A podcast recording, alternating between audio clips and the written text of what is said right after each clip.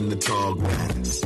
Wish I had a pilot podcast. Wish I had a strong donkey that can haul ass and travel with portable speakers playing bars, stacks.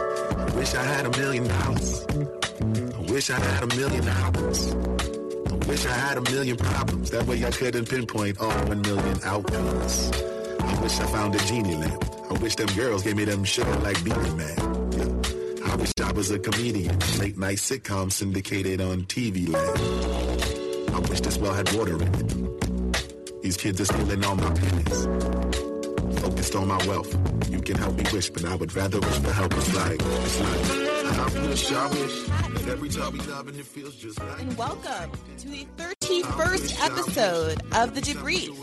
I am your host, Briahna Joy Gray, and this week we are talking about whatever's on your mind, but focusing the conversation on the last episode of Bad Faith Podcast, on which we discussed the State of the Union and uh, got some reporting from two investigative journalists, Ken Klippenstein and David Sirota, who is no stranger to the podcast. Ken recently wrote a piece about the geopolitical circumstances that led to the current conflict, including this tug of war that's being played between us, Saudi Arabia, and Russia over oil supplies, an aspect of the conflict that I dare say has been somewhat downplayed by the mainstream media. And we also listened to a number of clips, mostly from Fox News, which really underscore the point that the Green New Deal and energy independence is not the path that people are trying to take to get out of this mess. Instead, there is an emphasis on using this opportunity to expand at home drilling, drill, baby, drill. Moreover, we talked about the State of the Union, the fact that progressives seem not to be highlighting this either, despite their uh, faithful tweeting about their commitment to things like the Green New Deal.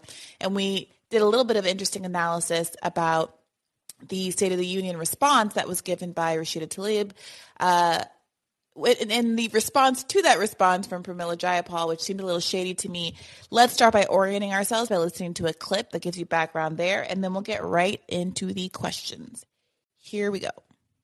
Another thing that raised a flag for me was Pramila Jayapal's response when asked by Mehdi Hasan about uh, Rashida's speech. I just want people to understand the Progressive Caucus doesn't give a, uh, a response to the president. We will all be out there talking about what we thought. And I believe that the president's going to raise some really important progressive priorities. That felt like shade and distancing to me. Am I the only one? No, that that that was definitely shade and distancing. That is a a, a congressperson who is first and foremost concerned with supporting uh, her party uh, and, and, her party's leader. And and my point in saying that is not to criticize uh, uh Pramila Jayapal on her policy positions on things because she's been pretty good on various policy statements. Tactically, though, has she shows, has she has she threw it like, I mean, I'm saying on the uh, in general, has she been a fairly progressive member of Congress? Yes. Fairly Ta- progressive. David, David, David. You tactically, just, you put out a movie. somebody tactically, she has not been somebody who has been willing, in my view, has not been willing to challenge her party in nearly as adequate a way as it needs to be challenged. And the, the, the lament is is that somebody who leads the Congressional Progressive Caucus should be seeing their role as my job is not to serve uh, this or that party. Right, to say very nice things about Biden. Right, that's not, that shouldn't be her job. That right. should not be her job. Right. And I think the, pro- the problem is, is that the differences on tactics have started to become, uh, in my view, a difference on values. My point in saying that Pramila Jayapal has been decent on, you know, t- supporting Medicare for all, at least, you know, signing on to the bill, that's a values question. But the tactic question is if you're not willing to challenge your party on those issues, then do you actually really stand right? And, and to that point, I would argue that no, absolutely no credit is due for giving lip service in that way if it doesn't come with a tactical follow up. Yeah, so you're saying in, here, in, absolutely no circumstances no. does Pramila Jai, do you have to hand it to Pramila Jayapal? And you know what? I, no I, I, I, can, I, I can agree with you. I can, I can agree with you. All right. Under no circumstances do you have to hand it to Pramila Jayapal. What do you guys think? What's on your mind, Sean? Unmute yourself and let me know. Hey, um, Thanks for taking my call once again. Of course. What's on your mind tonight?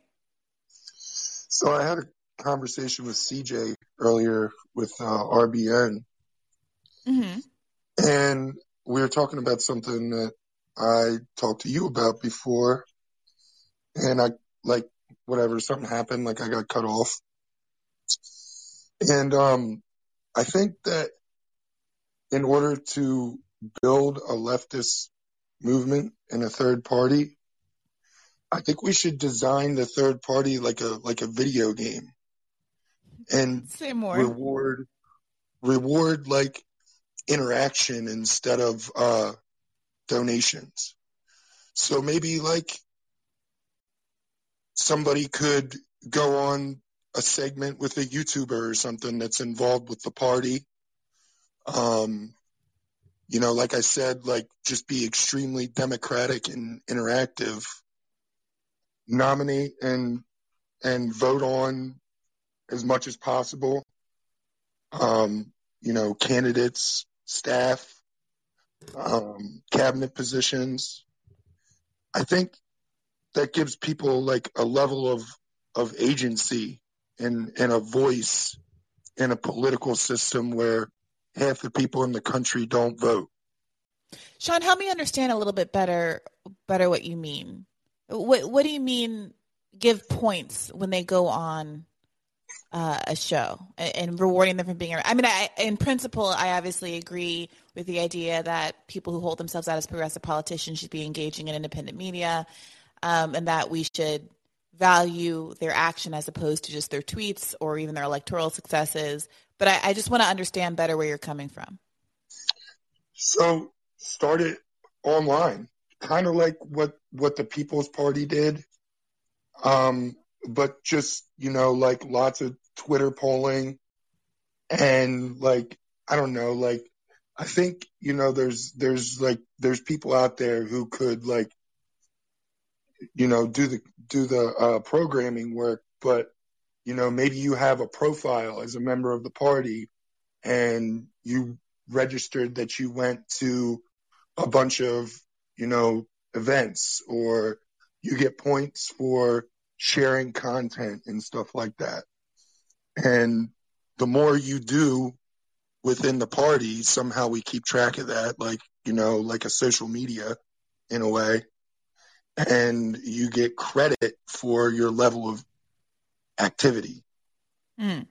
Well, I, I certainly think that there, you know, watchdog groups who do that amazing kind of work to let us know what people are really up to, reporters who comb through folks' uh, open secrets records and stuff, really do help us to understand what's really getting done. I am having a little bit of resistance to the idea of gamifying it fully because when that tends to happen, what tends to be the case is that there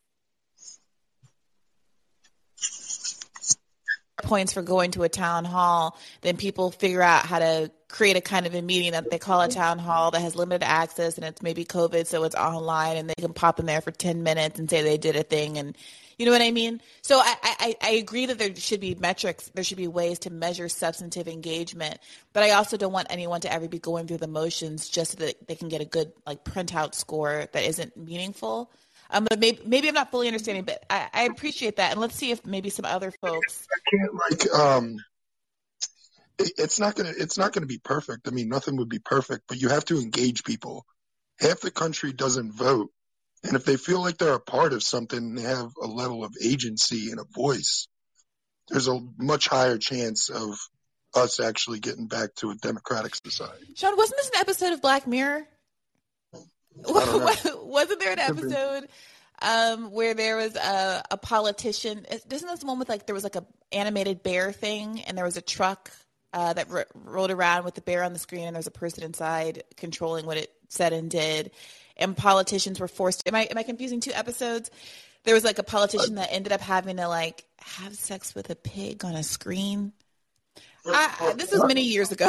I, I, I don't know. I, I pretty much just watch cartoons nowadays, so I, I, couldn't Like- I couldn't tell you. Yeah, but I totally agree with your general principle of trying of figuring out ways, creative ways to get people engaged. But it could be that I am just not fully under, understanding what this would look like, or I my skepticism is maybe misplaced. But I think that There's gotta be more ideas to go against the money and and the institutions. I mean, we're not going to be able to to do something unless we get creative. Like we're not going to beat these people inside the political realm. They, sure, but isn't that the conversation we've been having about about um, labor strikes and obstructing capital and movements and you know decoupling people in those kinds of ways and making cases for getting money out of politics and all of those kinds of things it does seem to me that that's a little bit more first order than i mean if you gamify the system but all of those other incentives are still in place i'm not i'm not entirely sure if that does what we want it to do i, I i'm really not trying to be negative about this idea but i I just, you know, it's interesting to think about, and maybe we can continue with a couple of other guests if you want to, other callers if you want to weigh in and give your thoughts about that sort of idea. I appreciate you putting it out on the table, Sean. No problem. Thank you for letting me talk and keep going, even though you're trying to move on. all right. Thank you. It. All right, Andy, you're up. What's on your mind? Hi, Bree. How are you doing? I'm doing all right.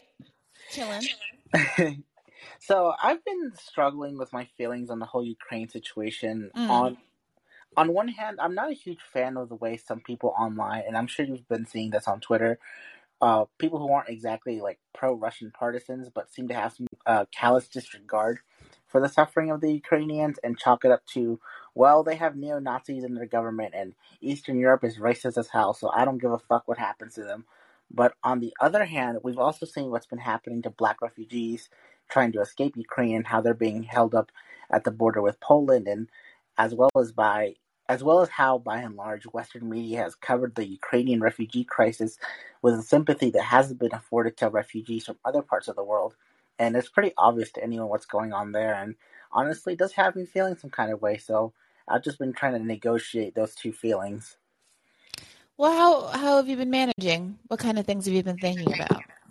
Uh, I mean, it's just like I don't know because like on one hand, I I I genuinely agree with the I guess you could call it the zeitgeist of like you know we we stand with Ukraine and this that and the other, but at the under but on the in the back of my mind I keep I can't help but think about all the times we've you know either we we we're talking about Syrian refugees or we're talking about Central American uh, refugees at the southern border and the contrast in which you know the coverage is like i mean i, I mean i think anybody can reasonably agree that the way those two those different situations are being covered very differently and i think it's i mean i'll just be honest it's because you know one of the one of those groups is white and the other one isn't i don't know yeah i was watching a video today that was very lovely of um i mean you know grain of salt. Who knows what, if anything, that you see is what it appears to be, given all of the stuff that's gone down, ghost of Kiev, blah blah blah. Um, but uh, the video showed um, Ukrainian refugees arriving at a train station in, I'm not exactly sure, maybe it was Germany, and uh, there were a bunch of people waiting for them at the train station, welcoming them to come and stay at their houses. And obviously, that's lovely. You know, obviously, that's lovely.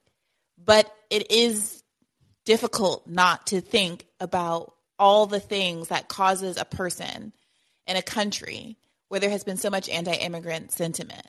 And, uh, and there has been so much immigration over the years and so little of the coverage of it positive. People in that country lining up to take strangers into their homes which again i cannot say enough it's just an obviously it's just so lovely sentiment. But how much the fact that the strangers are white uh, affects their decision to do so, and or that the strangers aren't from a, a, a group or a background, religious or ethnic, that has all of these stereotypes of criminality and otherness that are attached to so many of the rest of us in the world. And, you know, I have those thoughts in my head, and you're asking, you're thinking about how to manage those. Well, I'm managing them by basically not saying or doing anything. I'm not going to retweet that video. I'm not going to say anything negative about that video. There's nothing negative to be said, really. It's a lovely thing. I, my my general posture when I'm faced with those kinds of moments is to just like do nothing and maybe talk in private with you know talk my frustrations out with people who understand me and wouldn't wouldn't take it the wrong way would, would understand that I'm coming from a place of frustration about the broader zeitgeist and not any critical criticism of the human beings who are doing a very lovely human thing in that moment. But I, I definitely, I, I feel you. I definitely share those conflicted feelings, and I'm not entirely sure what to do with them either. Yeah, I, I agree. I agree with your take there. I think the, perhaps the best thing to do is just not opine. You know, not all opinions need to be aired out you know, for all on the internet to see. So uh, I take your point there. Thank you, Brie. Yeah, thank you, Andy. Kusha, what's on your mind? Hello, um, Briahna. How are you doing? I'm doing well, thanks. I'm glad to hear it. Um, it's a pleasure to be able to uh, be in dialogue with you today. What's uh, what are you thinking about? So what I'm thinking about is what the title of your uh, video was on, another oil war. Mm-hmm. I'm really curious to know your thoughts about uh, because I believe it's Ken Klippenstein who I know it's him who you interviewed, and I believe he wrote an article. He was one of two people. I don't know who you wrote it with at the Intercept, basically talking about how uh, Mohammed bin Salman, the Crown Prince of Saudi Arabia, is so responsible for the um, oil crisis in terms of the pricing, at least. And this is something that I've been trying to wrestle with because you have a guest you've brought on before who I follow on Twitter, and I look to for his advice quite often when it comes to the climate chaos, uh, Peter Kalmus. Mm-hmm. And I would really like to know your thoughts about the synthesis about the points I'm about to raise. So, on the one hand, we have a supply chain crisis, correct, as it's as it's deemed, right? In the sense that, like, I live in California, gas is often around five dollars a gallon right now, and so we see that these countries, despotic ones, autocratic ones like Saudi Arabia and the Islamic Republic of Iran have so much of the oil and gas of the world, right? And then on the other hand, you have people like Peter Kalmus who say, stop all the oil and gas, fossil fuel industry right away, nationalize it, which I agree with. Like, this is immediately needs to be concluded and it needs to be converted to a green energy system, as you say, of solar, wind, geothermal, um, hydroelectric, so on and so forth. And then essentially what I think though is like I I don't I don't think I've seen Kalmus do this. Maybe he has and I just haven't seen it. Maybe other climate activists have and I haven't seen it. But under the assumption that if you have a president with like a 100 days, say it's Marianne Williamson, say it's someone to the left of Marianne Williamson, what does that look like if you have 100 days to change the energy system of the United States, for instance, what's feasible within four years of a president and beginning with the first 100 days? Because, why do I say this? Because obviously they all know and they've all said you're not going to change the energy system in one night, but you have to do a transition. So, what I want to know is, and I want to know your thoughts on it, like how do you address the fact of the pricing of the oil system, given that we live under a capitalist system and so on? But at the same time, people still need to have their oil and gas needs net, right? Uh, met, right? It's not just your cars that you need to have oil uh, and such, crude oil and such for. But Saudi Arabia is one, at the same time, people want to raise humanitarian concerns about the genocidal intervention in Yemen. Hundreds of thousands of kids starving in Yemen, the chopping off of heads every two or three days in Saudi Arabia.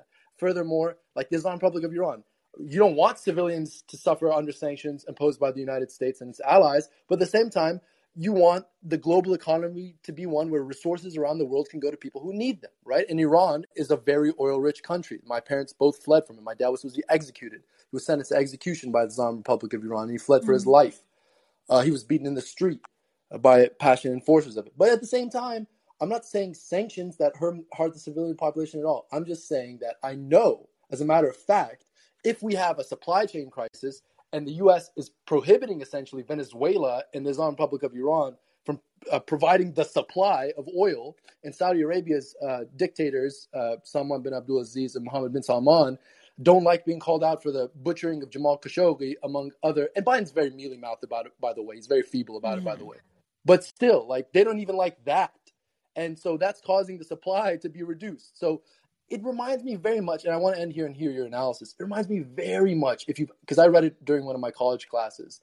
This author named Robert Caro, he's very talented. He's written four books about Lyndon Baines Johnson and one about Robert Moses, who's very famous for those who are familiar with New York politics, and how Robert Moses was responsible for the parks and the freeways and transportation and just about any major decision oftentimes during his years had to go through Moses. And Robert Caro said he took such an interest in power, political power, when he watched Robert Moses essentially make the decisions. And he saw like one discussion going on about at one certain event, like, oh, yes, if we put the bridge here or something like that, they were trying to discuss the logistics and engineering. And, and, and Robert Caro, the author, was like, you guys don't have a clue at all. It's whether or not Robert Moses wants this to get done that it gets done. And essentially, I think so much of politics is that as well in the world. In the sense, like, if Mohammed bin Salman wants to restrict the global supply of oil, he can do it. If the Islamic Republic of Iran and the United States want to do such, they can do it. If Biden wants to uh, make such um, aggressive statements about other countries, like during his State of the Union speech, like no more Russian flights, he can do it, and it's going to cause big changes in the economy just like that. You know, and this is something I think that's oftentimes over. Not that you do it at all. I don't think you do this at all, but oftentimes it's overlooked in the political discussion. Just trying to make these trends seem like, oh, if you do some cal- mathematical calculation here or there, and look at the economic numbers here or there, when there's so much element of the personalities of the brokers of power. I would love to hear your analysis, Briahna. Yeah, so I, I'm not. You know, I, is your is your question whether I agree that there is a I don't want to call it an interpersonal dynamic per se, but this is often about the personal dynamics between key leaders geopolitically that is driving a lot of these things, and that's being kind of obscured in this conversation about the supply chain crisis. That's one factor, yes. And at the same time, it's the other thing I was raising just before that about what you would do, what your thoughts are on the switch to a renewable energy economic system. And oh, right. Um, yeah, I think model. that's a that's an interesting question, and I've I've thought about doing an episode along these lines before, and I'm glad you reminded me that I should try to find some guests who could speak to this question of, you know, what does nationalization look like? How quickly can it happen? Let's talk about other historical instances. Let's talk about other instances in the United States. You know, I was on um, James Buffett's show a few days ago, and we were having this question and kind of reflecting on the Tennessee Valley Authority and these other examples of kind of nationalized energy and you know um, the the 2008 auto crisis and things like that. And it doesn't. It seems to me when I'm listening to Joe Biden's speech at the State of the Union, and he's talking about how the we we have to um, you know lower costs, not you know have, have the, the the consequences of high costs being borne by come. And I forget what this petty little saying is. It's like lower costs, not something else. I forget. And thinking, well, what's the way to do that? You know, there's all this pushback against price controls, but there is a world where if the state owned the good, then they would could set the prices and the uh, you know the country could be absorbing all of the um, the high costs right now, right? Um, and we can talk about MMT and Stephanie Kelton and all of those things. But I, I cannot tell you, I'm certainly can't speak authoritatively on what that looks like. But I definitely think that's an excellent idea for a podcast episode. Um, and I think that you're right that having a conversation about what is actually driving these high prices. I, you know, part of why I wanted to have Ken on is I read his article and I was like, oh, this is a piece of the conversation that I absolutely don't see happening. And the dynamic of how Donald Trump's good relationship with Putin as, as, whatever you want to think about it, led to him being able to get hit that support during election season that he needed to lower gas prices in a way that Joe Biden has requested and not been able to get.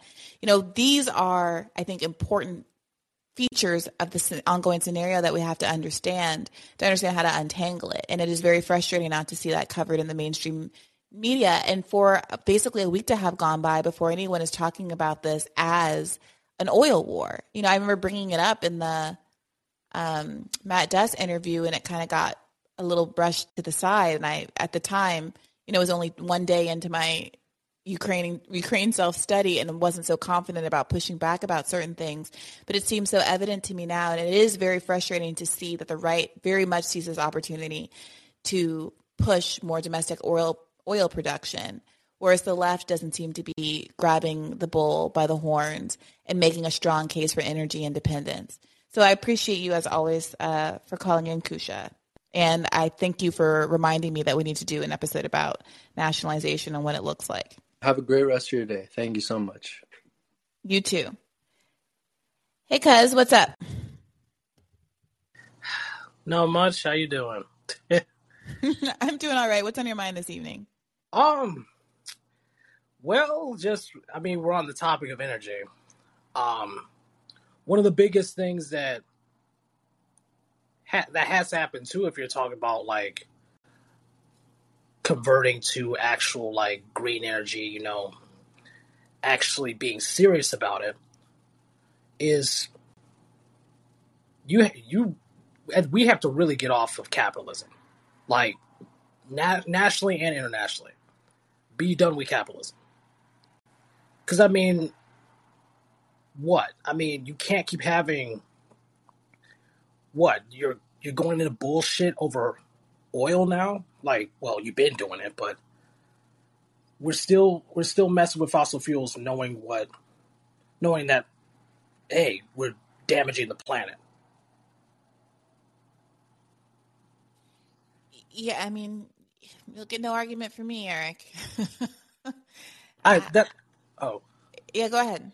Oh, and that that's kind of why, like, because I, I left a comment on your video about that, um, and it got some interesting replies, and I'll keep them at interesting, um, about just like saying basically be done with, like, do a national and international eco socialist Green New Deal, and just get rid of, permanently eliminate capitalism and get off fossil fuels, just completely. I mean, I, I think the thing is, Eric, I'm not sure what the nature of the comments were, but I think that you know, no one on this call, with the exception of, I know sometimes we have a couple conservatives. I know I love when Gregory weighs in and a couple of others, but no one like disagrees with you.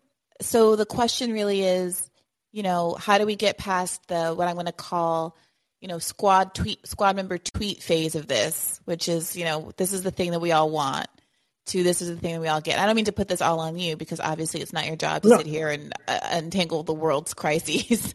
um, but I think that you know statements like we get we need to get rid of ca- capitalism sometimes don't always resonate as strongly as capitalism is at, at the root of this and a profit driven system is never going to make the kinds of gains that we need in this moment. We had, you know, Kate Aronoff on the show who's written a whole book basically about how we're never going to get to where we need to go in capitalism. And it's, it's, it's, it's, it's, you're completely right. You know, I don't know. What, I really honestly don't know what to say to you right now. You're, you're completely right. The question is how, and that's like the ongoing project I mean, of this podcast. You I know, I mean, basically think about how.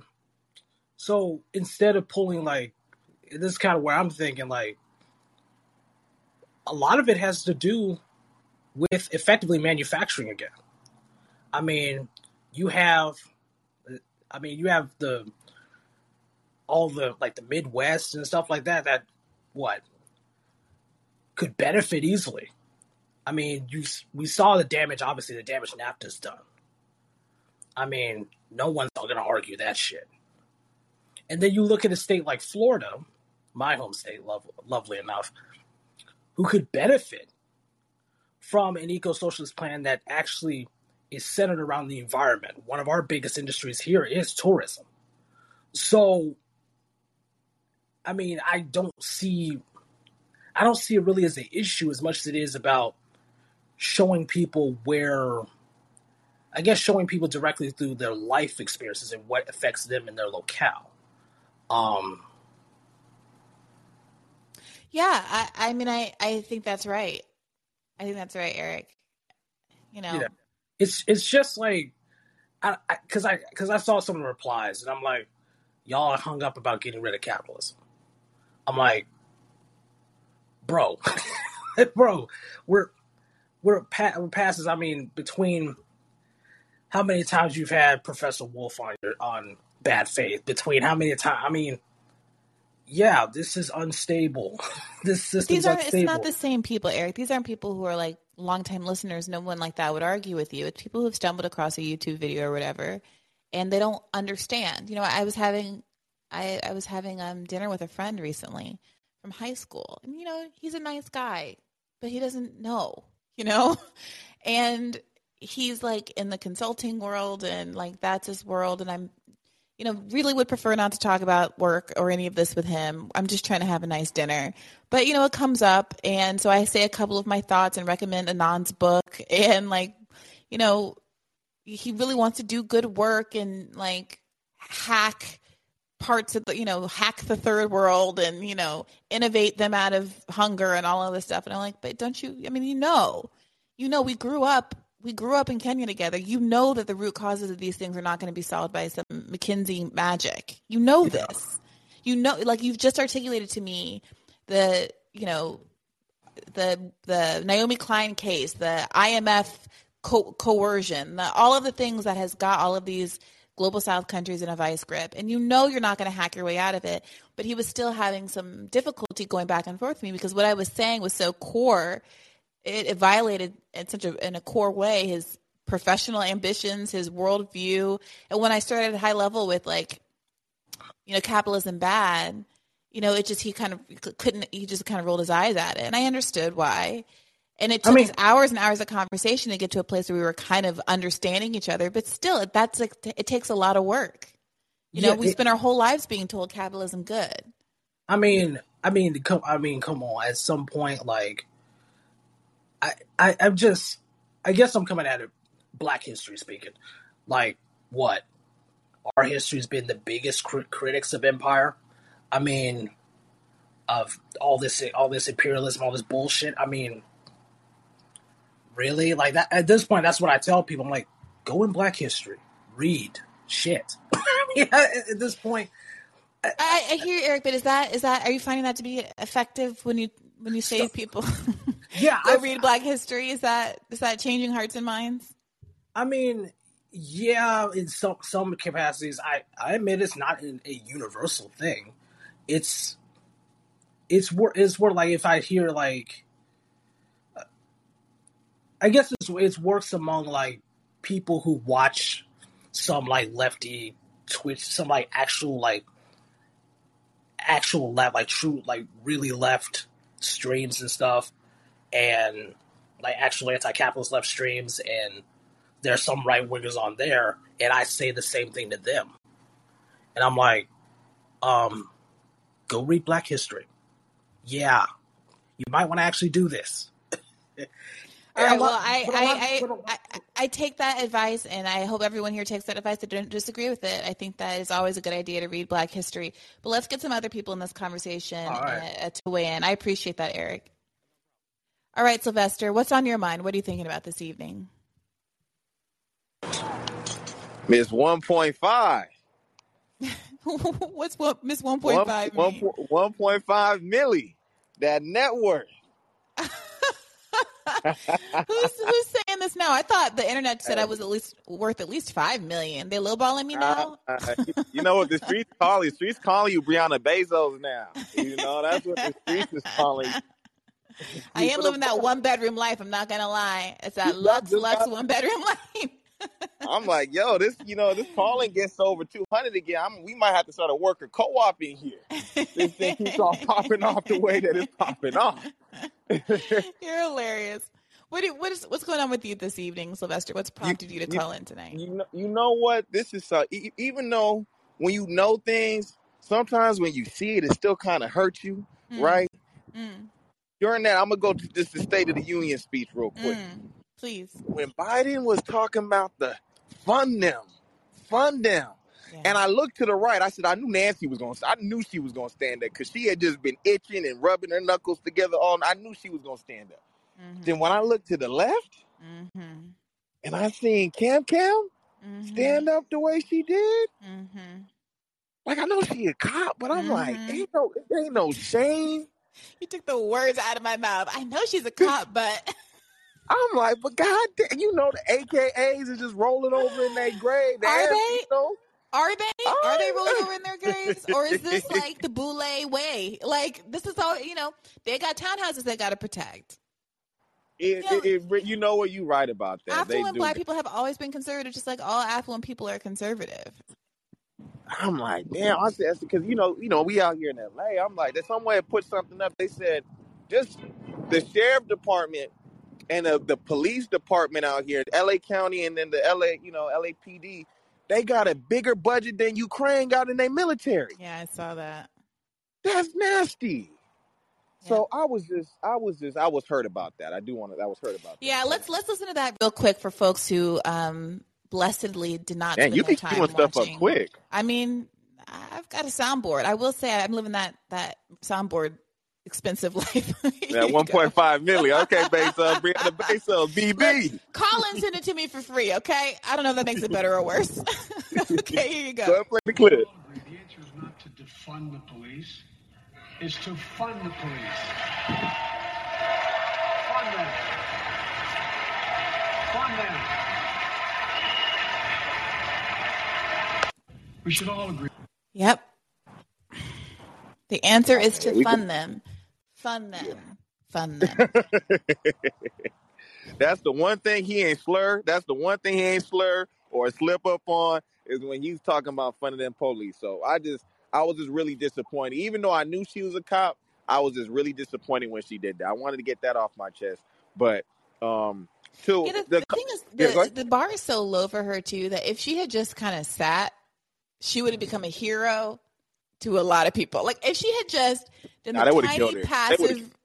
I know they would. I mean, they already arguably they're already trying to push her out. You know, the whole media cycle of like, where's all you know the the the call is coming from within the house with all the dirt that was being leaked about her in these articles over the over the fall. But in in a world where they really, if she really felt like this is the end of the line for me, I would like to think that she would do some kind of passive resistance like that. But I honestly just don't think she has it in her. That has ne- she has never shown one ounce of the revolutionary spirit I think her parents sincerely had in her entire life. So Nah, she got co-opted. eh? fiction. Yeah, and, and you know who else got co-opted that I'm coming for, and I'm glad that you came for on the pod. I mean, on yeah, on the on the Patreon, on the Patreon, um, was uh, uh Pramila. hmm Yeah, cause she, she get too much of a pass these days. I can't be too loud about it because I haven't assembled all my evidence yet. But just between us, my inkling is that, you know, something's rotten in the state of Denmark. You know what I mean? Like something is afoot. Every time there's some story about progressive agendas being derailed and people, you know, the progressives being convinced not to force a vote on a $15 minimum wage and all of this, you know, the Pramila Jayapal is right there in the center of it. And I will never forget that she went on Marianne Williamson's show around the force the vote stuff and thought she was going to get a softball. And Marianne asked her very excellent, pointed questions. Everyone should go back and listen to that interview from I You don't got know it queued up. January. I do not have that queued up, and it's like an hour long, so I can't Okay. search around for that one. Okay, the next check hasn't cleared yet. Okay, so I'll get but she straight up, like she straight up asked her, um, why not force a vote? And she gave the Kevin McCarthy excuse. And Marianne did a little bit of better journalism than my friend Ryan Grim over at The Intercept and said, absolutely not. That is not an excuse. And Pramila Jayapal just flailed, you know, and she, she just lied, just blatantly lied to Marianne's face. And it's one thing to like not understand force the vote. It's even another thing to say, "Oh, I don't like Jimmy Dore." I mean, I'm really irritated by that line of reasoning, but okay, Yeah. Jimmy Dore called you a name. What I can understand it, even if I don't agree with it. But just fully lying, that's that goes beyond you being goofy or dumb. That go that's that's now you being nefarious. That's complicit. You being Yeah. complicit and all of that. So she, you know, uh, her, and then she just be so happy. Oh, Biden told my mom that you know we gonna do this and stuff. He just be Yeah. like- and- but you know, I was like you when you was telling David. You know what? I'm a little bit hopeful when you know Rashida was talking about this working family party and this type of thing. So it made me it made me think, right? Now I, I don't think everybody can do it, right? I don't think everybody can do it. But I think that there's I think the AOC I think AOC's pretty safe, you know. I think Bernie is pretty safe. I think that there's certain progressives that are safe. And I'm wondering why don't they all the money that they fundraise, why don't they put that into the community? Is that something that and start kind of building that infrastructure, like help build it outside to kind of show people like, hey, listen, like you know, we're not gonna get everything that we looking for from inside here. We still need that dual, that inside outside strategy. You know, don't you know? Uh, but we want to like really show y'all how different we are from the people that's in the progressive party. But then they distance themselves from our comments when we make them about our you know reaction to the State of the Union and stuff like that. Why don't you know? It, why isn't that like a strategy that they implement? Yeah, I mean, so for those who didn't listen uh, to the podcast yet, uh, there was this moment in the uh, State of the Union uh, a reply that uh, Rashida, Go ahead, cue, cue it up, cue it up, cue it okay, up. let me see. I can maybe find this real quick. Let me just. Yeah, I know you got. I know you got uh, it. Oh goodness gracious! Where did this come up in the episode? I think it was about halfway in, right before David left. Oh, here we go. Here we go. Here we go. Here we go. I got you. I got you. I know you do. That's why. That's why I put you on the spot because I know you gonna deliver, girl. BB. Right. I'm old enough to remember. Oh, it's about to hit me with an ad. Okay, wait a minute. Sorry. This oh, freaking okay. this freaking YouTube live. Just give me four, three, okay. two, one. Just moved it. Just moved okay. It. All right. Bernie Sanders did a response after that, and everyone said that that was doing a racism. So I'm fully supportive of anybody and everyone wanting to do a response. I think it's ridiculous that people make these media narratives out of it. But I was asking myself the question what is the purpose of this response? What is this doing? And there was one part of it that actually made me a little bit hopeful as a leftist. I want us to imagine, just imagine a government where corporate donors don't drive healthcare, climate, education, and poverty policies where the working families of our nation really call the shots. It's time. It's time we had a majority in Congress to fight for us, a working families majority. No matter who you are where you're from, most of us want the same things a good paying job, a safe community, clean air and water, good schools, and a brighter future for our families. Enough to thrive, not just survive. So, what would a working families majority do? We'd work with President Biden to deliver for you and your family. We'd guarantee health care as a basic right because after two years of this pandemic, we can't allow corporate profits determine, to determine who lives and who dies. We'd stand up to big pharma and insurance companies, and we'd make drug prices for life saving medicine like insulin actually affordable. So I heard that. So I heard that. and I felt like if even if she's not trying to do, you know, set up a subgroup, uh, you know, a party for a dirty break, that at very least she's trying to say that the progressive caucus is not voting as a bloc and has said explicitly that it does not vote as a bloc. Anybody can be in the progressive caucus. It means absolutely nothing. And I'm trying to establish something that actually has – standards that I am articulating for you now in this speech. And then later, we play this clip at the top of the episode. Pramila Jayapal was asked, I guess, before the speech by Mehdi Hasan what she made of the fact that Rashida Tlaib was giving a speech.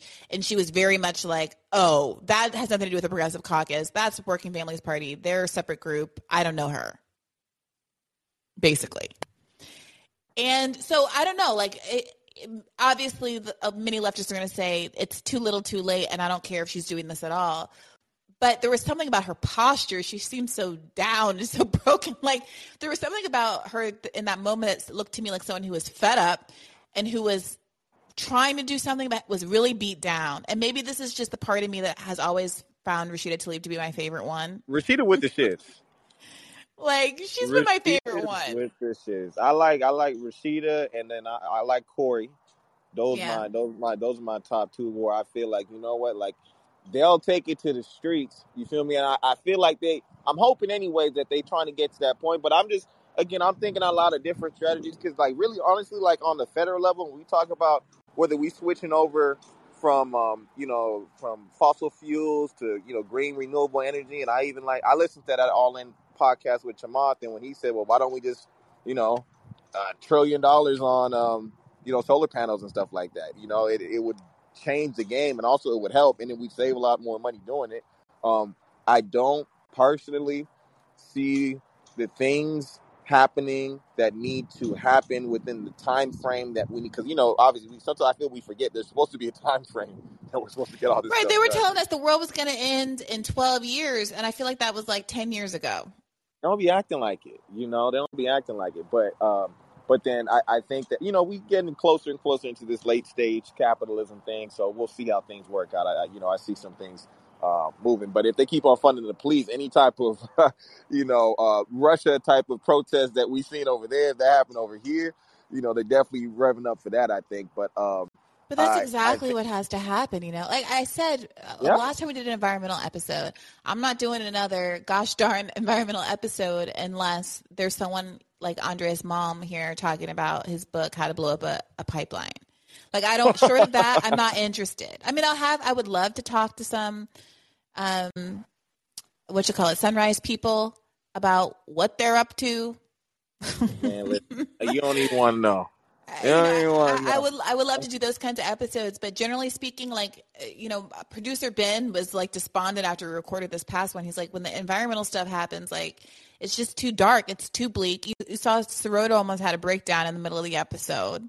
You know, even, Oscar nominated David Sirota. It's like it's like a weird you know, dystopian reality to have had so much professional success making a movie about the environmental crisis and then be, be staring down the barrel of the crisis just ratcheting up as your nomination is pending. you know? That's pretty sick. Like you're literally living out your own movie. That's yep. pretty wild. Yep.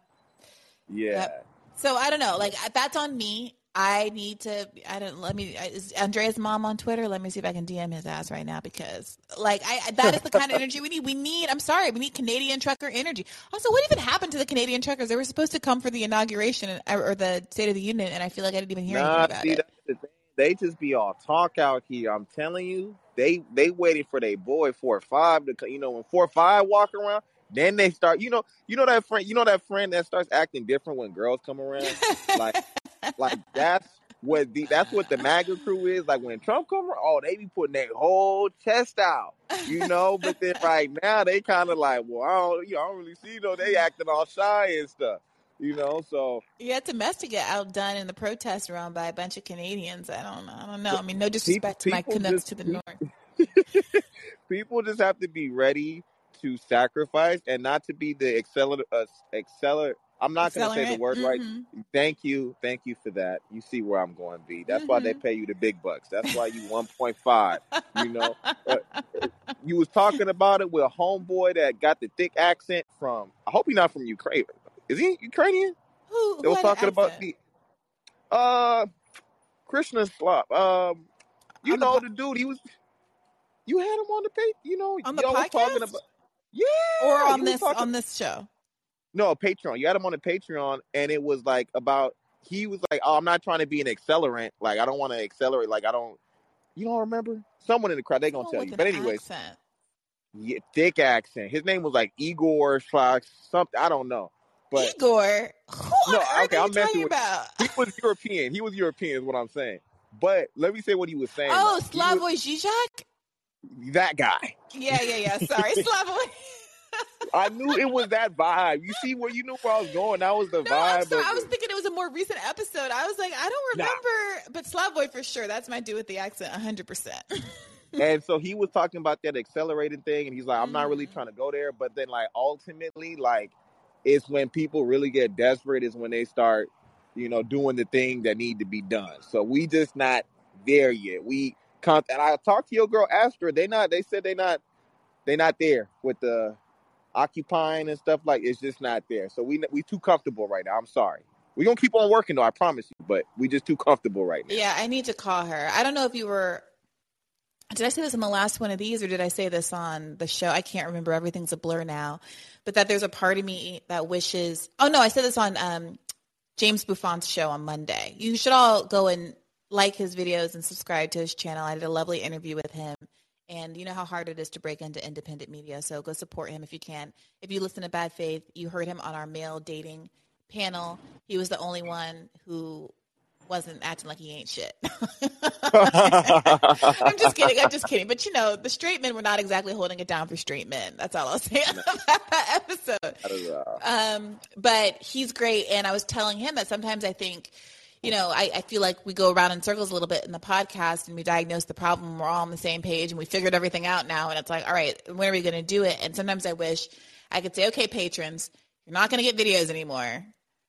you're now just paying my salary to do all the things I've been talking about for the next last year and a half. And I'm going to like right? Draft you up a timesheet of what I've been up to.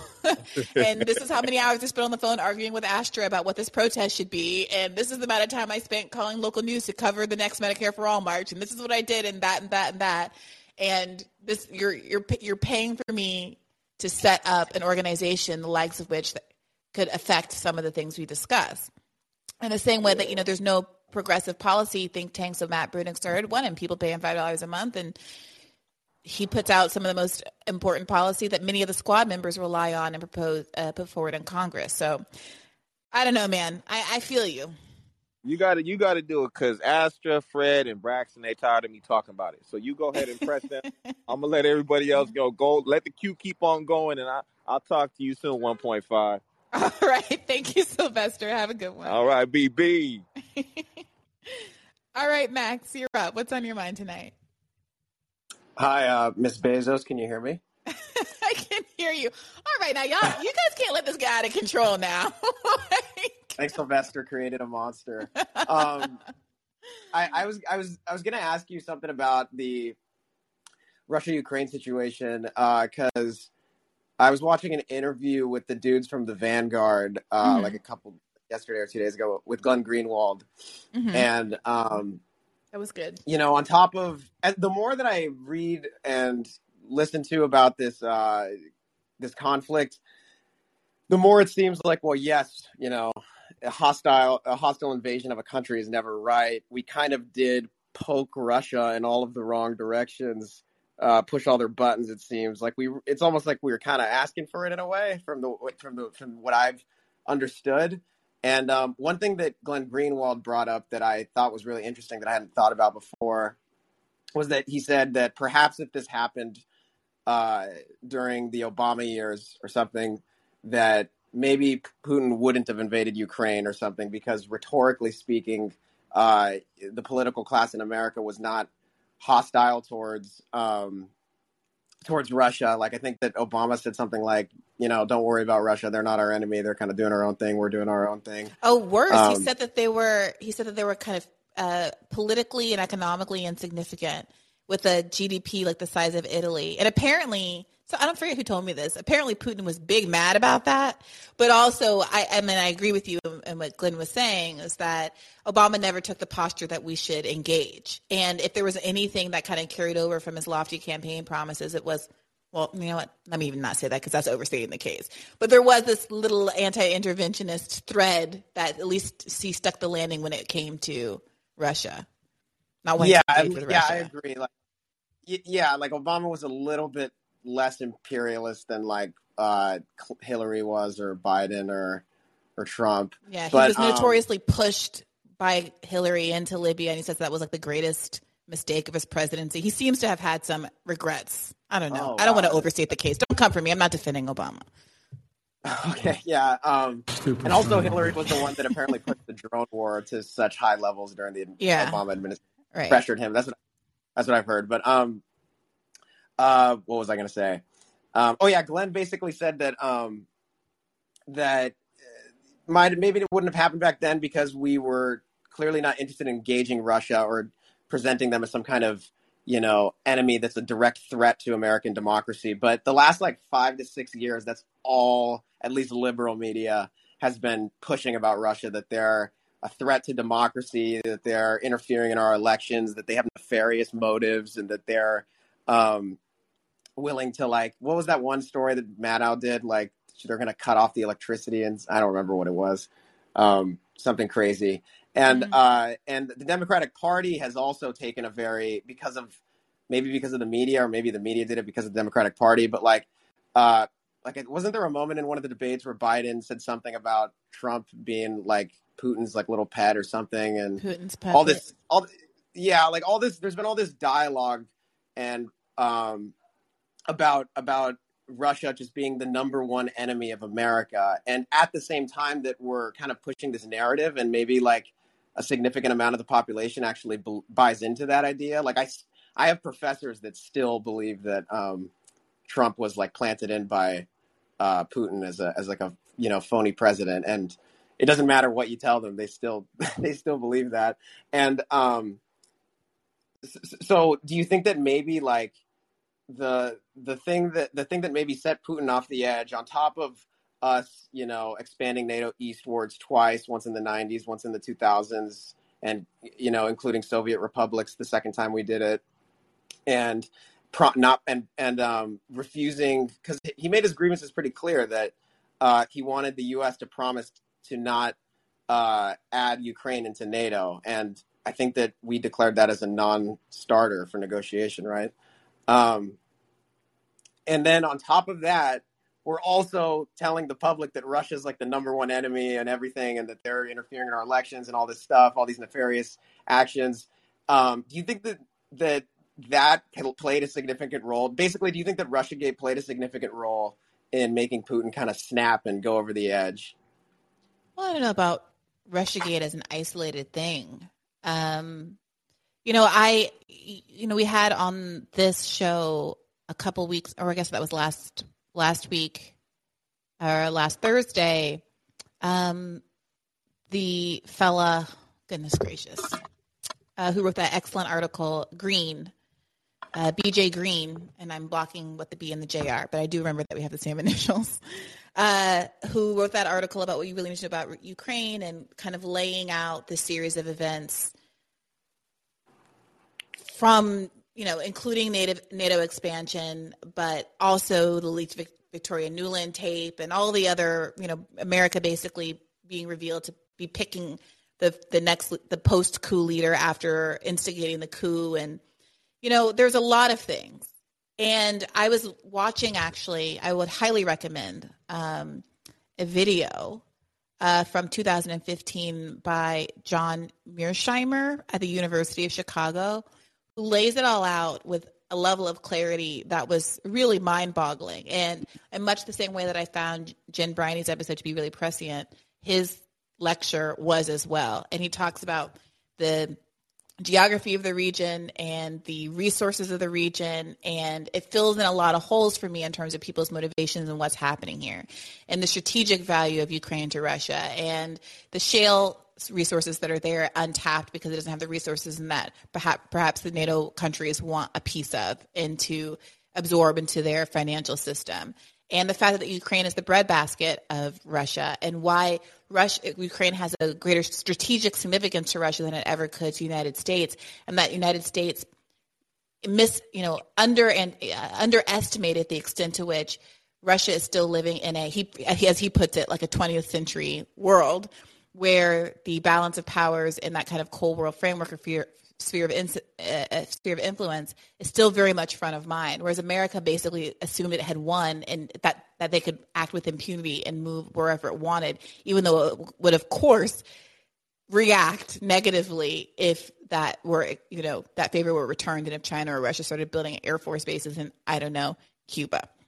So that's all to say that I wouldn't attribute it to any one thing. I don't think that I, you know, I'm certainly not in a position to weigh in here, but it doesn't seem to me that just the um, RussiaGate hysteria was the be all end all for a oh yeah point I, for him.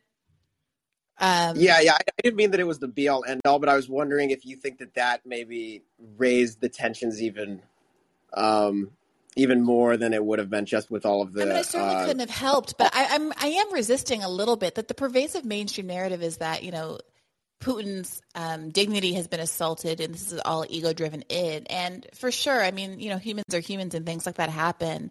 But when I listen to people like John Mearsheimer talk, the geopolitical reality of it seems so much clearer, and the fact that, mm-hmm. and, and the and the and the geopolitical rock and a hard place that he was in, regardless of what anybody said on TV at any point, um, and the Minsk Accords being left kind of in this limbo.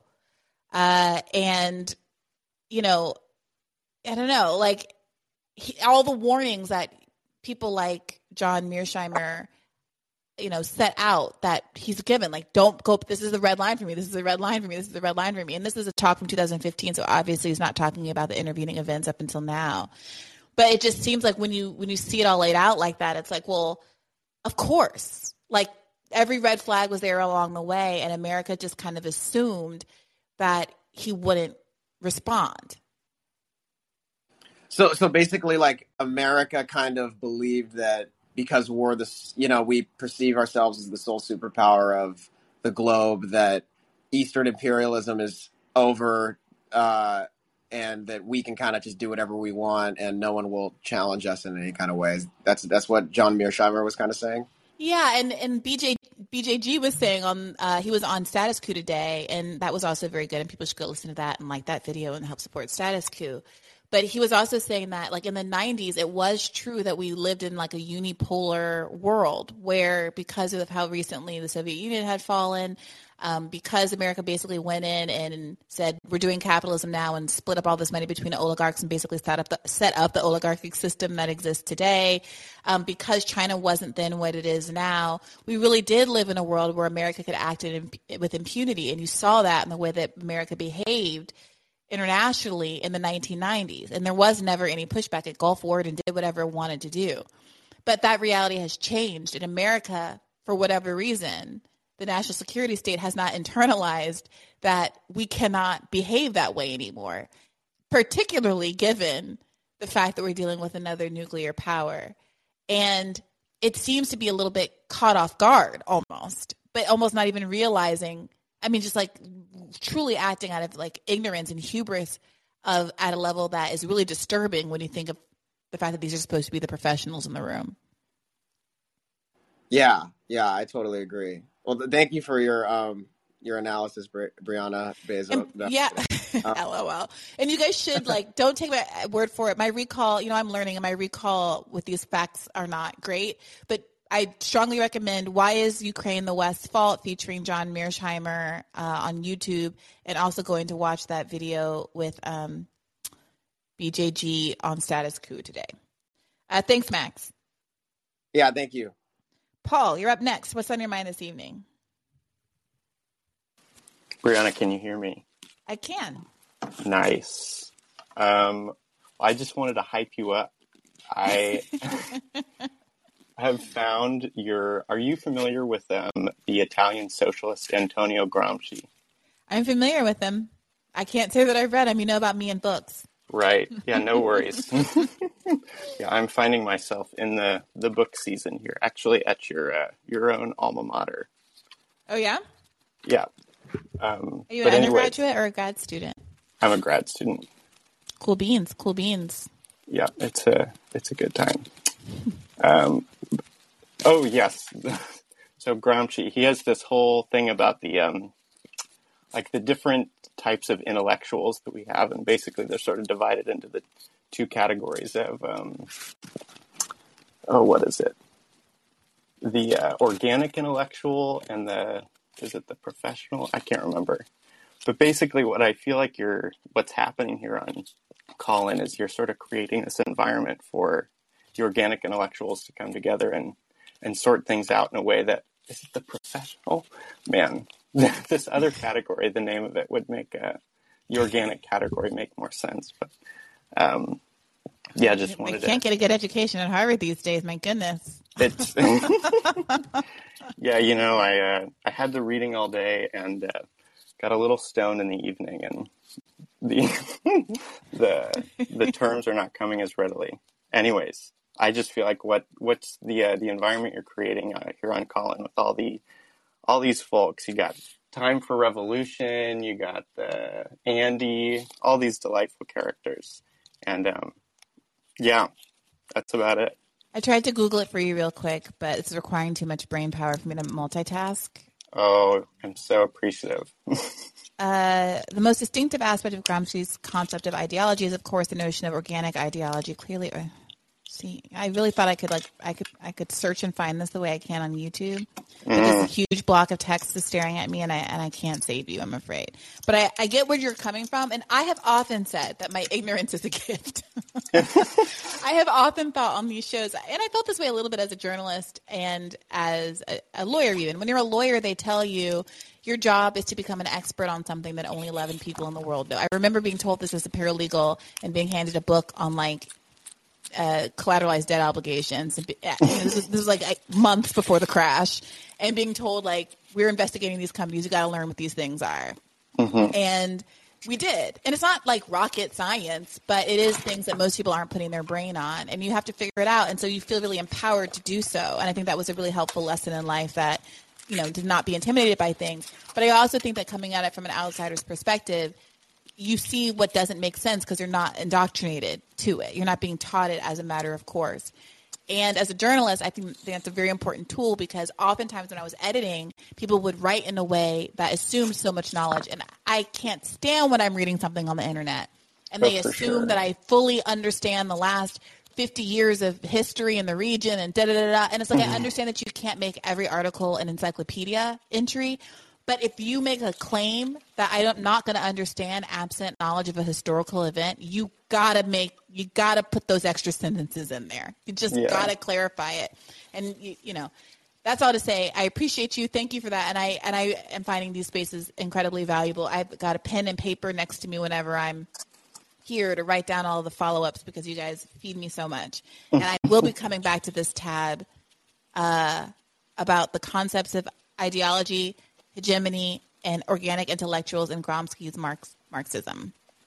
Nice. 1982. Oh, and, I, and I found it. It's the traditional intellectual, the traditional and the organic. Traditional is, you know, anybody who would come up through the university system and sort of represent the interests as the art, whereas the organic intellectual is emerging from the economic class towards which it's representing and like articulating its its position in the world. Yeah, see, I knew um, being, you know, a lazy de minimis sort of student in college would pay off. I didn't get brainworms. nice. Oh yeah, it's uh, it hits you hard. It hits you hard. well, thank you for that, Paul. I appreciate you coming, calling in, and good luck in school. All right, Jam or Jam, what's on your mind? You got to unmute yourself. There you go. Can you hear me? I can. What's on your mind tonight? First, I want to say thanks uh, for allowing the call. I'm happy to be on here. It's, um, a, it's a pleasure to be talking to you.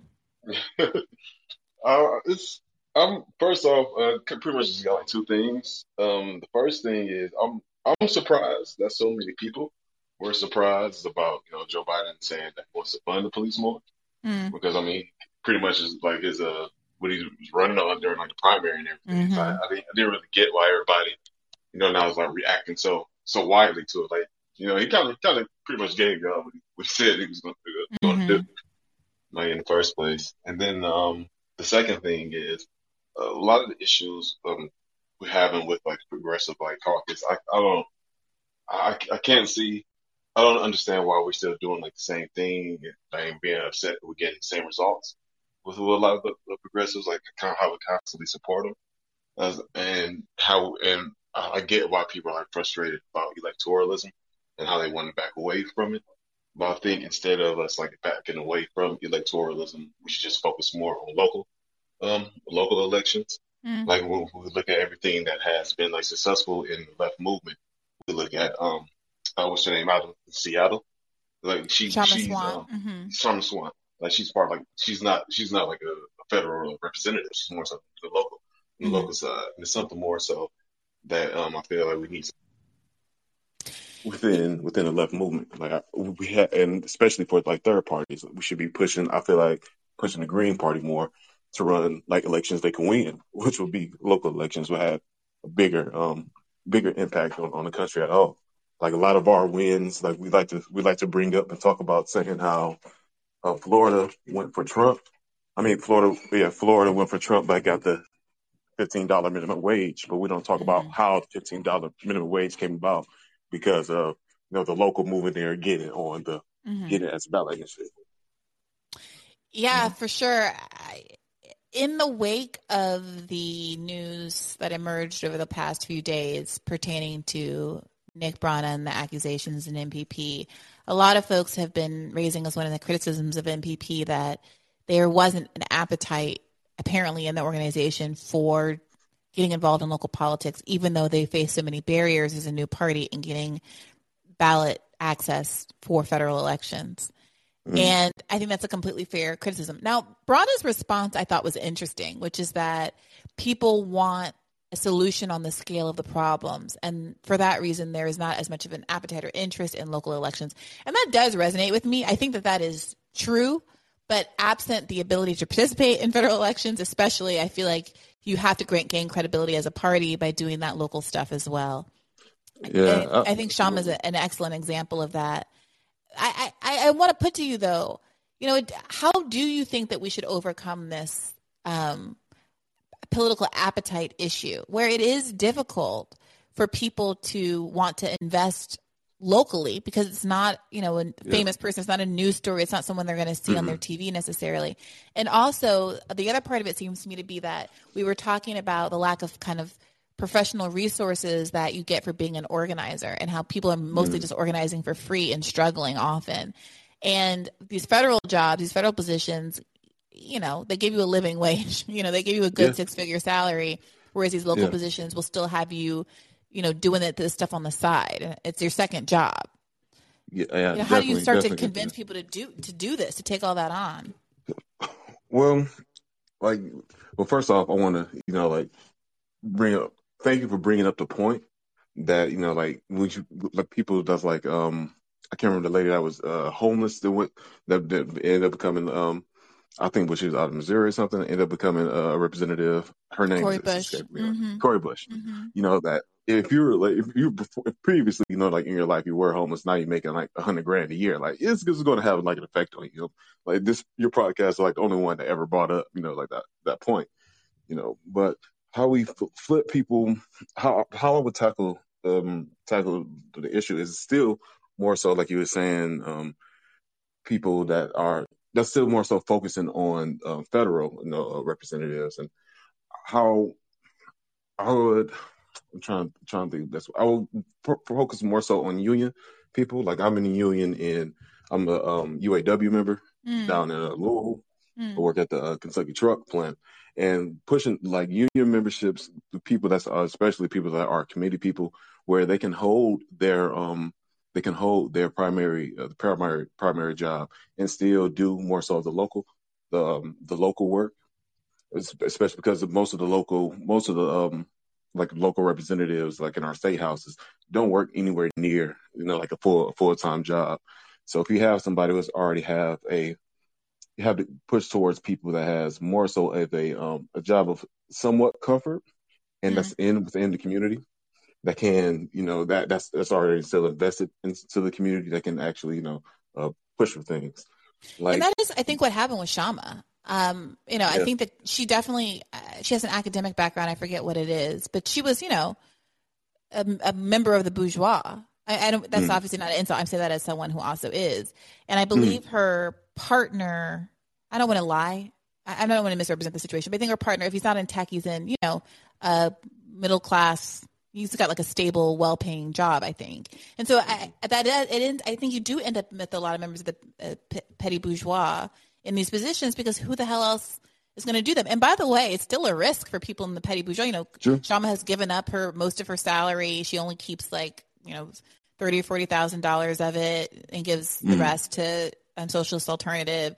You know, anybody can be bankrupted by something like cancer. So it, it, it's not it's not that it's not a a risk even for people who are just you know middle class, but that's who ends up mm. filling in because the risk is just too high for people who are poor.